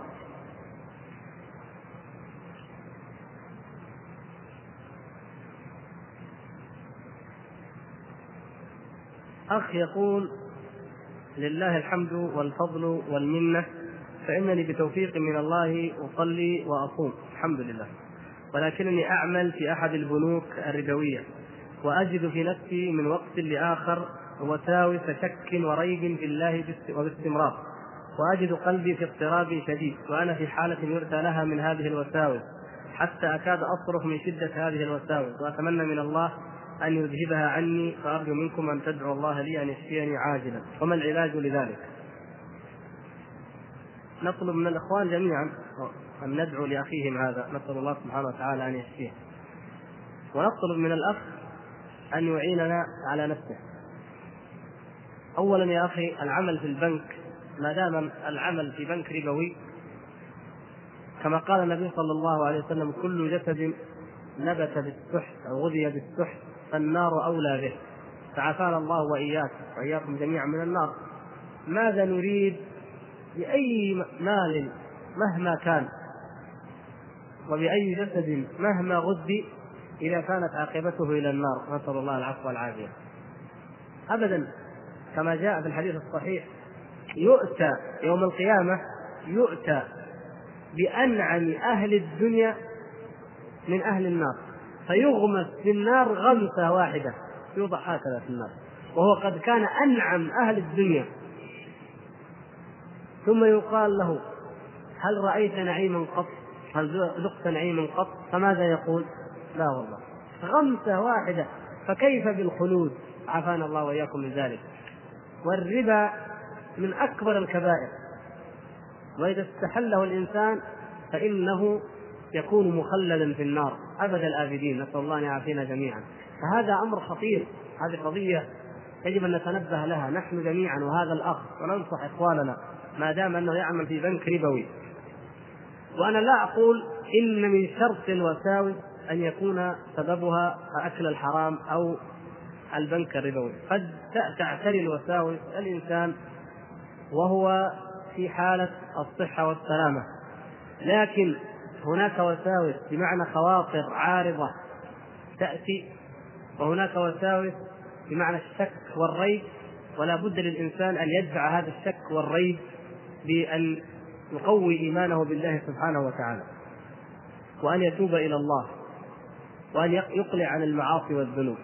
أما الوساوس التي هي بمعنى الخواطر العارضة فهذه لا يخلو منها بشر. فقد سئل قد سأل من؟ أصحاب نعم أصحاب النبي صلى الله عليه وسلم. سألوا الرسول صلى الله عليه وسلم. إن أحدنا لا يجد في نفسه ما أن يصبح حممة خير من أن يتحدث به يعني يخافون أن يتكلموا به. ويتمنى الواحد أن يكون فحمة ولا ينطق به. فالنبي صلى الله عليه وسلم بشرهم وطمأنهم فقال أو قد وجدتموه؟ وجدتم هذا الشيء؟ ذاك صريح الإيمان أو ذاك محض الإيمان. الحمد لله الذي رد كيده إلى الوسوسة. هذا فضل من الله أن الشيطان حشر وقهر وغلب فأصبح ما له من الكيد إلا هذه الوسوسة. يعني خواطر عارضة عابرة. لا نستطيع أن نقضي عليها نهائيا. لماذا؟ لأن الله تعالى قد أعطاه التمكين أعطاه التمكين أن يوسوس لنا وأن يمنينا وأن يغرنا وأن يخدعنا. لكن من فضل الله أن يصل الأمر أنه ما لهذا العدو الخبيث إلا هذا الخاطر العارضة التي صاحبها يستصدعها صاحبها يرى يقول يتمنى أن يكون فحمة محروق ولا يقولها ولا ولا يخبر عنها. اذا هذا إيمان قوي جدا وصل إلى هذا الحد. من إنكاره لوساوس الشيطان اذا هذا إيمان قوي. فبشرهم النبي صلى الله عليه وسلم وطمأنهم بذلك. وهذا قد يكون درجة أقل يعني بلا شك أن من بعد الصحابة أقل إيمان. وهكذا. فقد يصل الحال إلى أن هذه الخواطر تقارب أن تكون يعني إذا قلنا أن الخاطرة هي هي الوسوسة العارضة تسمى خاطرة فان ما عداها يكون الفكرة المستقرة. يعني تقارب أن تكون فكرة مستقرة. لكن الإنسان لا يسمح لها بالاستقرار. هذه أقوى من الخاطرة وأخطر على صاحبها ويجب ان يدافعها. لكن لو أصبحت فكرا مستقرا اذا صارت عقيدة. عافانا الله وإياكم. وهذا كفر. فمثل هذا الأخ ننصحه بأمرين. الابتعاد أولهما الابتعاد عما حرم الله ومنها هذا الربا.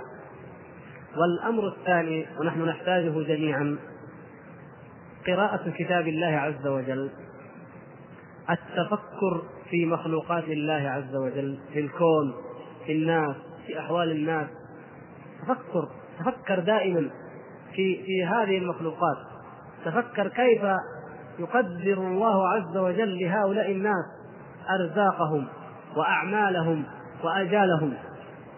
لو قمت في الصباح الباكر واطللت من مكان عالي وشفت الناس هذا يفتح دكانه وهذا ماشي في عمله وهذا راكب سيارته وتأملت تتعجب سبحان الله العظيم.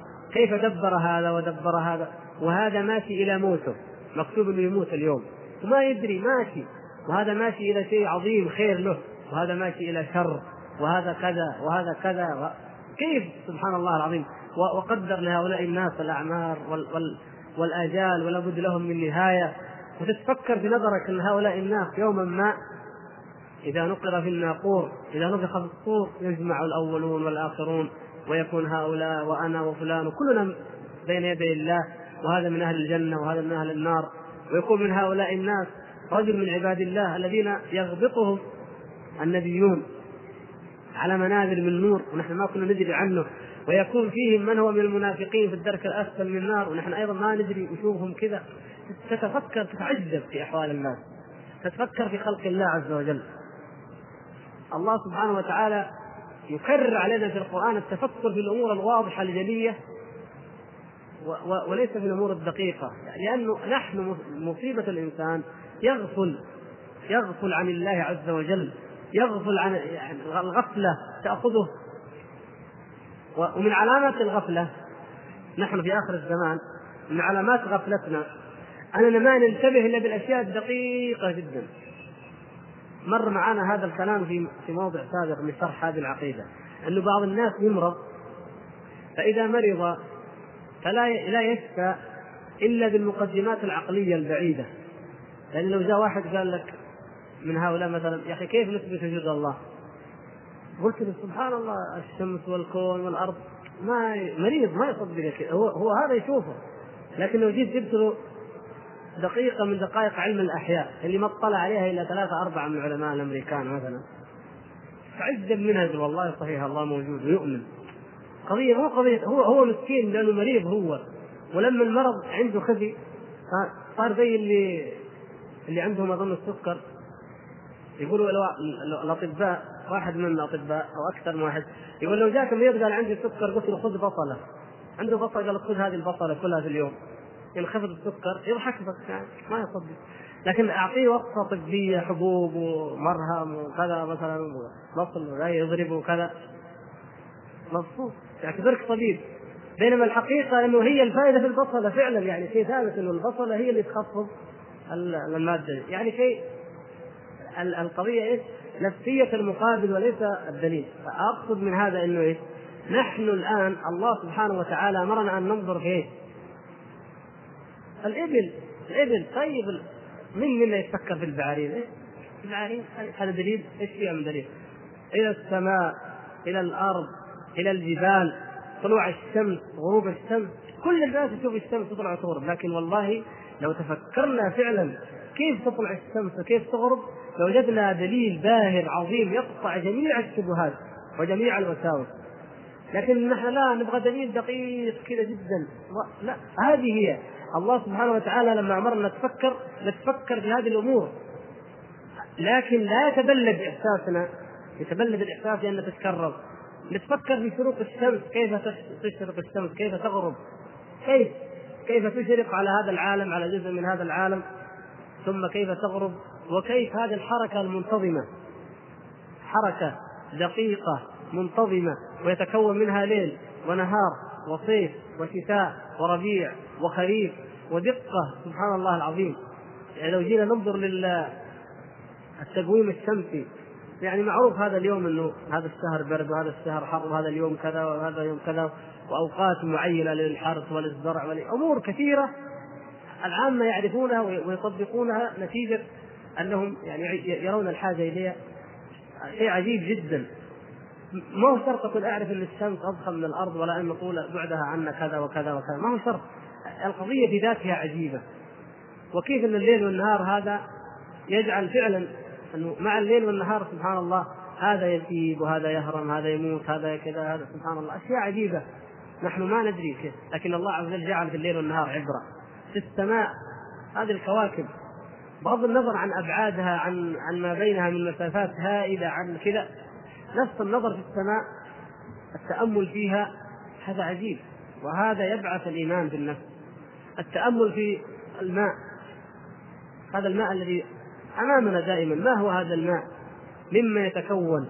كيف نستفيد منه في حياتنا في أمور كثير كثيرة جدا بحيث لو فقد الماء لاعتبرت أكبر مصيبة. يعني لو قطع الماء عن أي مدينة يعني اعتبرنا أكبر نكبة أو أكبر مصيبة ممكن أن تحيق بالناس أنك تمنع عنهم الماء. وما هو هذا الماء؟ كيف بهذا الشكل؟ وكيف الله سبحانه وتعالى جعل فيه هذه الخاصية العجيبة العظيمة؟ وكيف يقدر لك أن تشرب هذه القطرة وهذا يشرب هذه القطرة وهذه القطرة تنزل في البحر وهذه في البر وهذه لفلان وهذه للزرع بقدر معين في وقت معين كما ذكر في القرآن. أشياء عجيبة. فكل ما حولنا عجيب.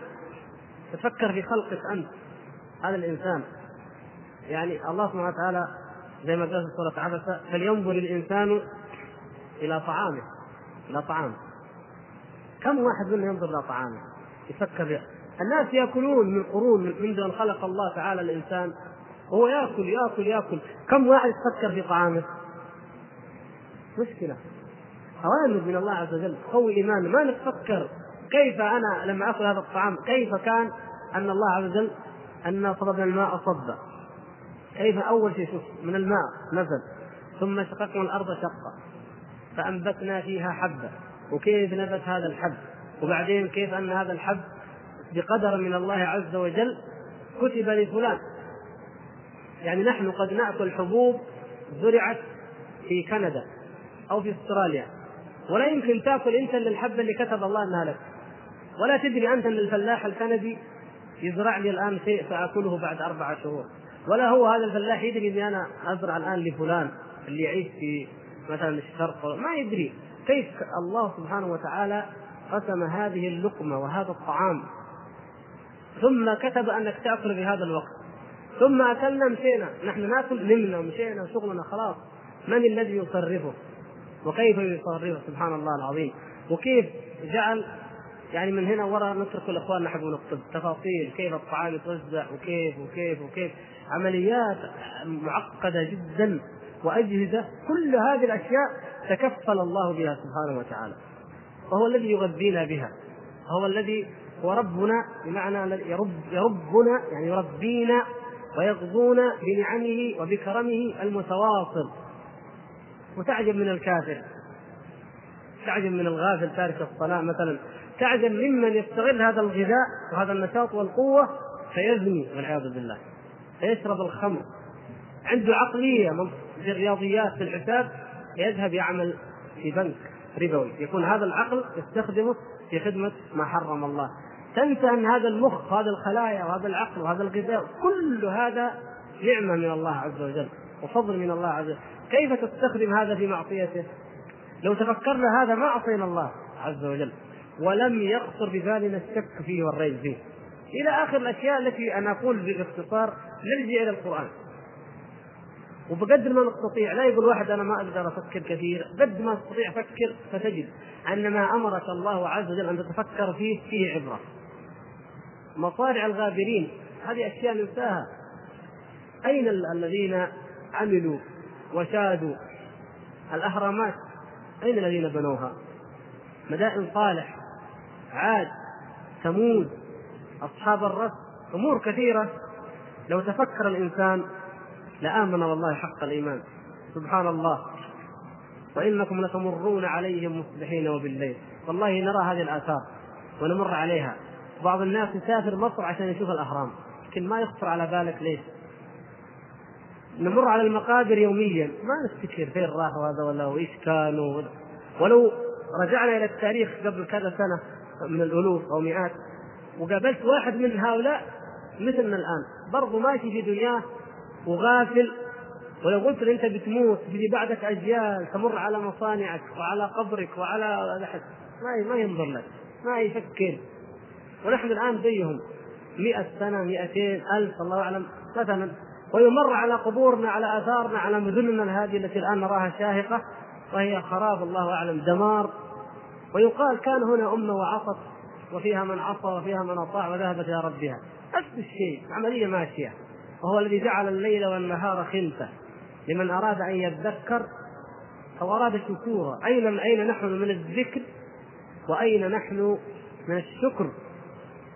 واحد من الناس ما أقول هذا بغرض شخص معين لكن مشكلة يعني حقيقية. آه رجل أراد أن ينشي مصنع في المملكة. فجاء بشركة استشارية. كبير المستشارين طبعا كافر أمريكي وكذا لما درس عمل دراسه فقال له هذا الرجل عمره 60 سنة كما اخبر قال له كبير المستشارين المصنع ممكن أن يعيش 200 سنة يعني في مواد خام في إمكانيات ممكن أن تكفي ل 200 سنة ان يستمر المصنع منتج 200 سنة. له بعدين اقفل المصنع. هو في الستين سنة. الإنسان كما قال النبي صلى الله عليه وسلم وهو أصدق القائلين رسم مربع ورسم خط وضع خطوط. هذا هذا الخط اللافت الطويل هذا إيش هو؟ الأمل. لا غير الحديث الآخر لا. هذا الأمل. امل الإنسان بعيد طيب بعدين بعد 200 سنة إيش يسوي؟ هذا بعيد كلنا لا نقول هو ما هو شخص المقصود رجل بذات كلنا عندنا هذا الجانب فأملنا بعيد. وهذا الذي يحوطه هذا؟ القدر الاجل والأقدار. يعني وهذه الاتهام العوارض. يعني مع أن الاجل يحوطك وسيقطعك عن الدنيا لكن في عوارض أيضا. في سهام اليوم مهموم. بكرة محزون اليوم في مشكلة عليك قضية. حتى هذه الامال وهي أحلام ولن تقع حتى ما يقع منها من متاع دنيا صاحب المال معذب بماله حتى ما يقع للانسان من شهوات هذه الشهوات صاحبها معذب بها. نفس الشيء. الزوجة نعمة وراحة ما في ذلك شك لكن فيها عذاب وفيها فتنة وفيها تعب. الأولاد نعمة وراحة فيها عذاب وفيها تعب. إن ما رزقت أولاد لا تترك مستشفى. ليش؟ قال عشان أجيب أطفال. وإن رزقت أطفال تشكي. بهدلوني طيحوا علي يقوموني في الليل أعالجهم أداويهم أوديهم. ما في يعني ما في فائده هي إن كانت كذا وإن كانت كذا العوارض هذه موجودة. ما في شيء. إن كان الانسان متعلم تعبان. ما هو متعلم ندمان. كل شيء. يعني اي أينما اتجاه فالعوارض لابد منها. المقصود اننا نتفكر يا اخوان. يعني نحن نقول دائما كتاب العقيدة الأول هو كتاب الله عز وجل. وكذلك سنة النبي صلى الله عليه وسلم. ودروسنا في العقيدة وفي أي شيء يجب أن تكون هدفها جميعا هو أن نؤمن بالله عز وجل حق الإيمان بقدر ما نستطيع. وإن كان أحيانا يعني يغلب علينا مواضيع معينة أو قضايا معينة لكن هذا هو الأساس الذي نحن نسعى إليه.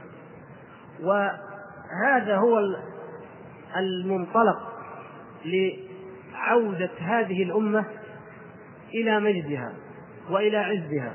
لا يصلح آخر هذه الأمة إلا بما صلح به أولها كما قال ذلك الإمام مالك رحمه الله.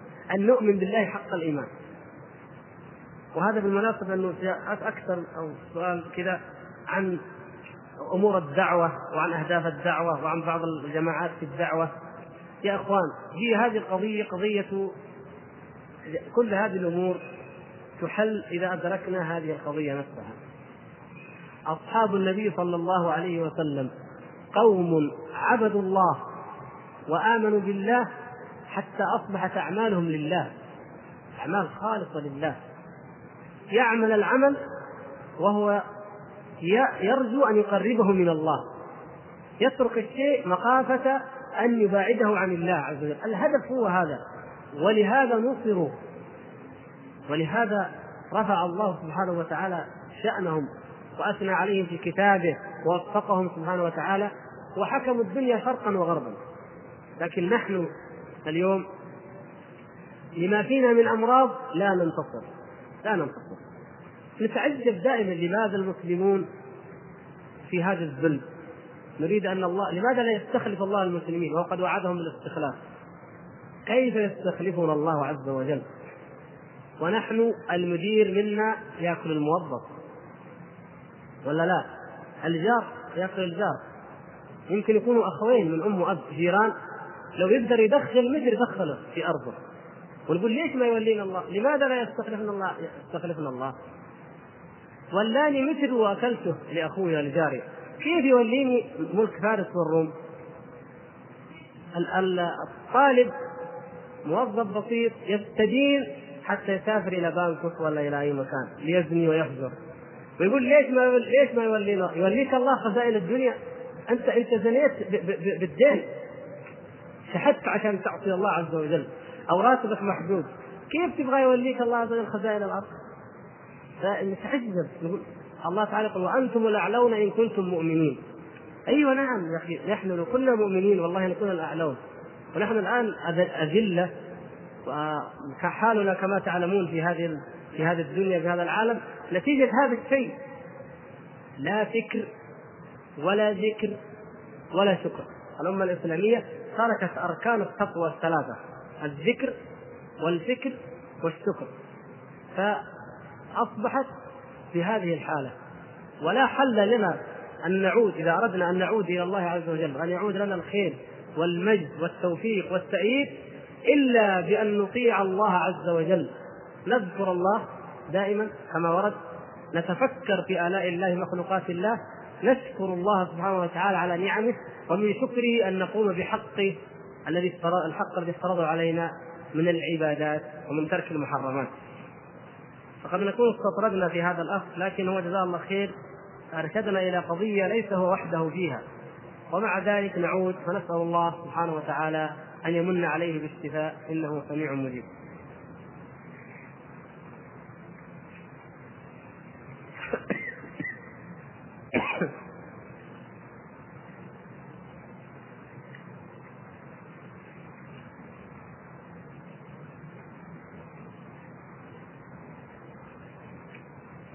العمل في شركات التأمين هو كالعمل في البنوك الربوية. التأمين ربا وزيادة. التأمين في الحقيقة الربا وزيادة بمعنى أن فيه بالإضافة إلى الربا فيه غرر وفيه جهالة وفيه ضعف في التوكل على الله عز وجل وتعلق بغير الله سبحانه وتعالى. نعم. شركات التأمين التي على الطريقة الأجنبية إما تأمين يعني نتكلم نحن عن التأمين المعروف زي ما نتكلم نقول البنوك يعني البنوك الربوية. لو وجد نوع من التكافل أو التأمين الصحيح وأنا لا أحب أن يسمى تأمين حتى نبتعد عن عن عن اللفظة وعن المعنى لكن لو وجد نوع من التعاون أو التكافل بأن يتفق ناس على صندوق معين ويدفعون ويأخذون المحتاج منهم هذا لا بأس به. الأحكام في التأمين مفصلة لكن أنا أتكلم عن التأمين المشتهر الآن شركات التأمين التي هي في الحقيقة بيد اليهود في النهاية تصبح بيد اليهود.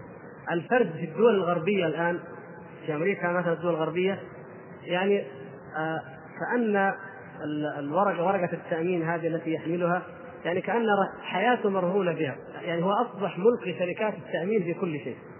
فإذا البنك ملكك من جميع النواحي تأخذ راتبك منه. تأمن فلوسك عنده تشتري عن طريقه تبيع عن طريقه تعمل كل شيء. وشركة التأمين أخذت الباقي أنك إذا مت أو فعلت أو فعلت أو أحترق بيتك أو سيارتك بيد شركة التأمين. إذا الفرد ما عاد له إرادة. أصبح كله مرهون بيد هؤلاء الناس. فهذه كل هذه الشركات لا يجوز العمل فيها. أعني ما كان على الطريقة الغربية المسمى بالتأمين.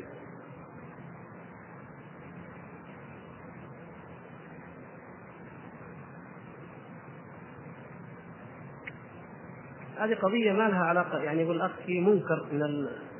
وفتنة في أحد المساجد الكبيرة تقع من ناحية الاختلاط. فهذا يعني هل لكم تدلون على المكان الذي نستطيع أن نرفع إليه؟ يعني الجهة التي نرفع إليها؟ قدموا إلى الهيئة قدموا إلى الهيئة التي مسؤولة عن هذا الحي. وقبل ذلك ممكن أن تناقشوا ذلك مع إمام المسجد وجماعة المسجد والذين يحضرون النساء إلى هذا المسجد. إذا كان هناك منكر لا يجوز أن يقر المنكر.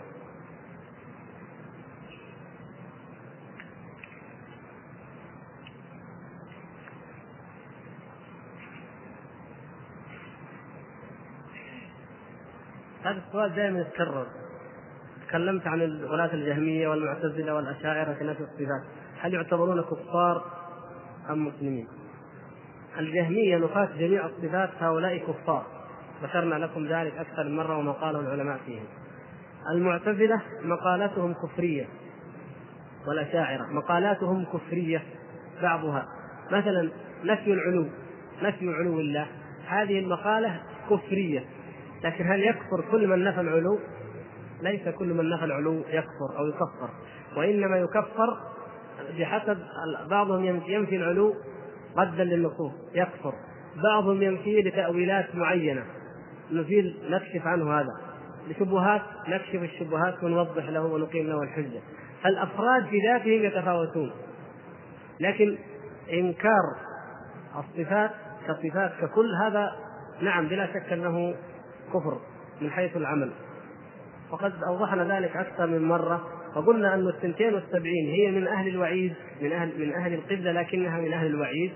وأما من كان مكفرا فهو من خارج الثنتين والسبعين كغلاة الشيعة وغلاة الصوفية والجهمية وغلاة والباطنية الجميع في هؤلاء خارج الثنتين والسبعين وهم مرتدون.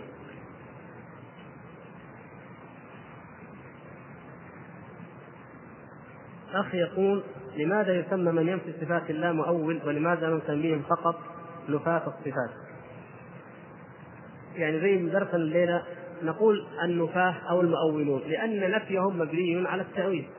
نفوا بناء على التأويل. إذا كان النفي مبني على المحادة على إنكار النص نهائيا فهذا حكمه الكفر واضح. إنكار أي نص أو محادة أي نص كافر. لكن الكلام عن هؤلاء الذين يؤولون اليد بالقدرة أو بالنعمة أو كذا. فهذا هو سبب هذا التعبير. هل صحيح أن الفقه الأكبر ليس من تأليف الإمام أبو حنيفة؟ الأخ يبدو أنه دخل متاخرا. نحن قلنا بالنسبة لنا لا لا نقر بأن الكتاب في ذاته من تأليف الإمام أبو حنيفة لضعف السند ولكن بالنسبة لكون الحنفية يعتقدون صحته أو على الأقل كثير منهم فنحن نلزمهم بما فيه لأنهم يعتقدون صحته. أخي يقول هل الخوف من العين الصائبة شرك؟ بمعنى إذا كان ذلك الشخص في مكان معروف فاقتنعت من فامتنعت من الذهاب إلى ذلك المكان خوفا من عينه. هل يعتبر ذلك نوع من أنواع الشرك؟ نعمل توضيح ذلك بالدليل؟ ماني فاهم ليش تسأل عن كونه شرك يعني قصدك؟ يعني يعني يمكن إنه بعض الناس يعتقد إنه يضر أو ينفع من دون الله. يعني يمكن لأحد أن يضر. الله عز وجل يقول في السحرة وما هم بضارين به من أحد إلا بإذن الله. والعين حق العين حق بالقرآن والسنة. ومن شر حاسد إذا حسد. وإن يكاد الذين كفروا ليسبقونك بابصارهم قال بعض السلف هي العين. فهي في القرآن. وفي السنة الأحاديث أيضا في ذلك كثيرة. وصح في عهد النبي صلى الله عليه وسلم أن رجلا نظر إلى رجل فأصابته العين. فهي واقعة وحقيقة. فإذا كان خوفك خوفا طبيعيا لاحظتم كيف؟ كيف الخوف الطبيعي؟ يعني أنا أخاف من الأسد ولا من الحيشان مثلا. خوف طبيعي. يعني حتى لو راح واحد حديقة الحيوان من, من وراء الشبك ما يقدر يمد يده للأسد أو للحنش أو لكذا. خوف طبيعي.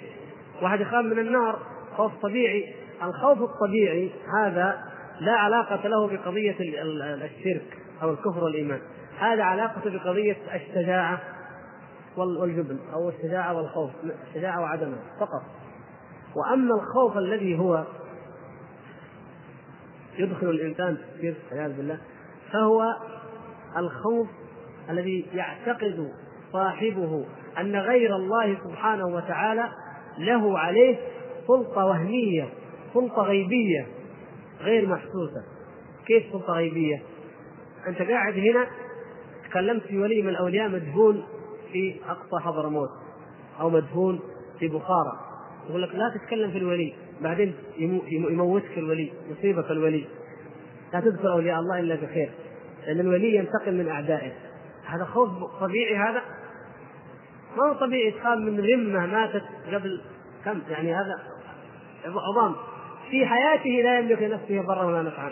فكيف بعد ما مات يملك أن يضره ويعلم أنك تتكلم فيه؟ هذا هو الشرك. هذا الشرك والعياذ بالله. يعني سلطة غيبية قدرة مقدرة غيبية لا يقدر عليها إلا الله عز وجل. أما الخوف الطبيعي لو مثلا واحد يقول لك هذا الكلام اللي أنت قلته أنا أوصله إلى فلان ويؤذيك. خاص لأنه الوصول طبيعي وأذية فلان إن كان ذا سلطان أو قوة قاهرة عليك طبيعي. ففرق بين هذا الخوف الطبيعي وبين الخوف المتعلق بالاعتقاد وبالغيب. هذا الفرق. فالخوف من العين قد يكون كذا وقد يكون كذا. قد يكون فعلا تعرف إنسان بذاته فتجتنب أنك تراه أو تظهر امامه بمظهر حسن أو كذا. وخير لك في هذا الحال أنك تقرأ المعوذات. مثلا تستعيذ بالله من شره. هذا هو الأولى ولو أننا داومنا على الأذكار اليومية ومنها المعوذتين ومنها ومن شر حاسد إذا حسد لسلمنا باذن الله عز وجل. هذا من فضائل الذكر. وهو زي ما قلنا مما تركت الأمة وأهملت وقعت في المصائب تركت الذكر مع الشكر ومع الصبر ومع غيره. فبذكر الله تعالى يدفع شره بإذن الله سبحانه وتعالى. لكن لا حرج عليك لو قلت ما أبغى اقابله أو ما أبغى أروح إليه. وأما إن كان أنك تشك دخل عندك الشك أنه يمكن يكون له قدرة أو يمكن يستطيع أو يؤثر علي بتأثير وكيف أدفعه وكيف فهذا يعني يدخل في باب ضعف التوكل. يدخل في باب ضعف التوسل إذا اعتقدت أنه سلطة غيبية فعلا بحيث أنه ممكن يعمل أي شيء فهذا يكون شرك والعياذ بالله.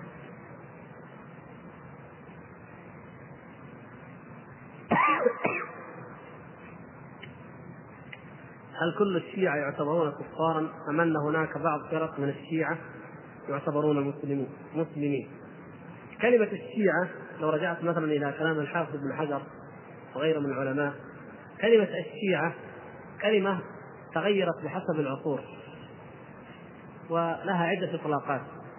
إن كان الشيعي هو الذي يفضل عليا على أبي بكر وعمر فهذا ضال ولا يكفر بذلك التفضيل.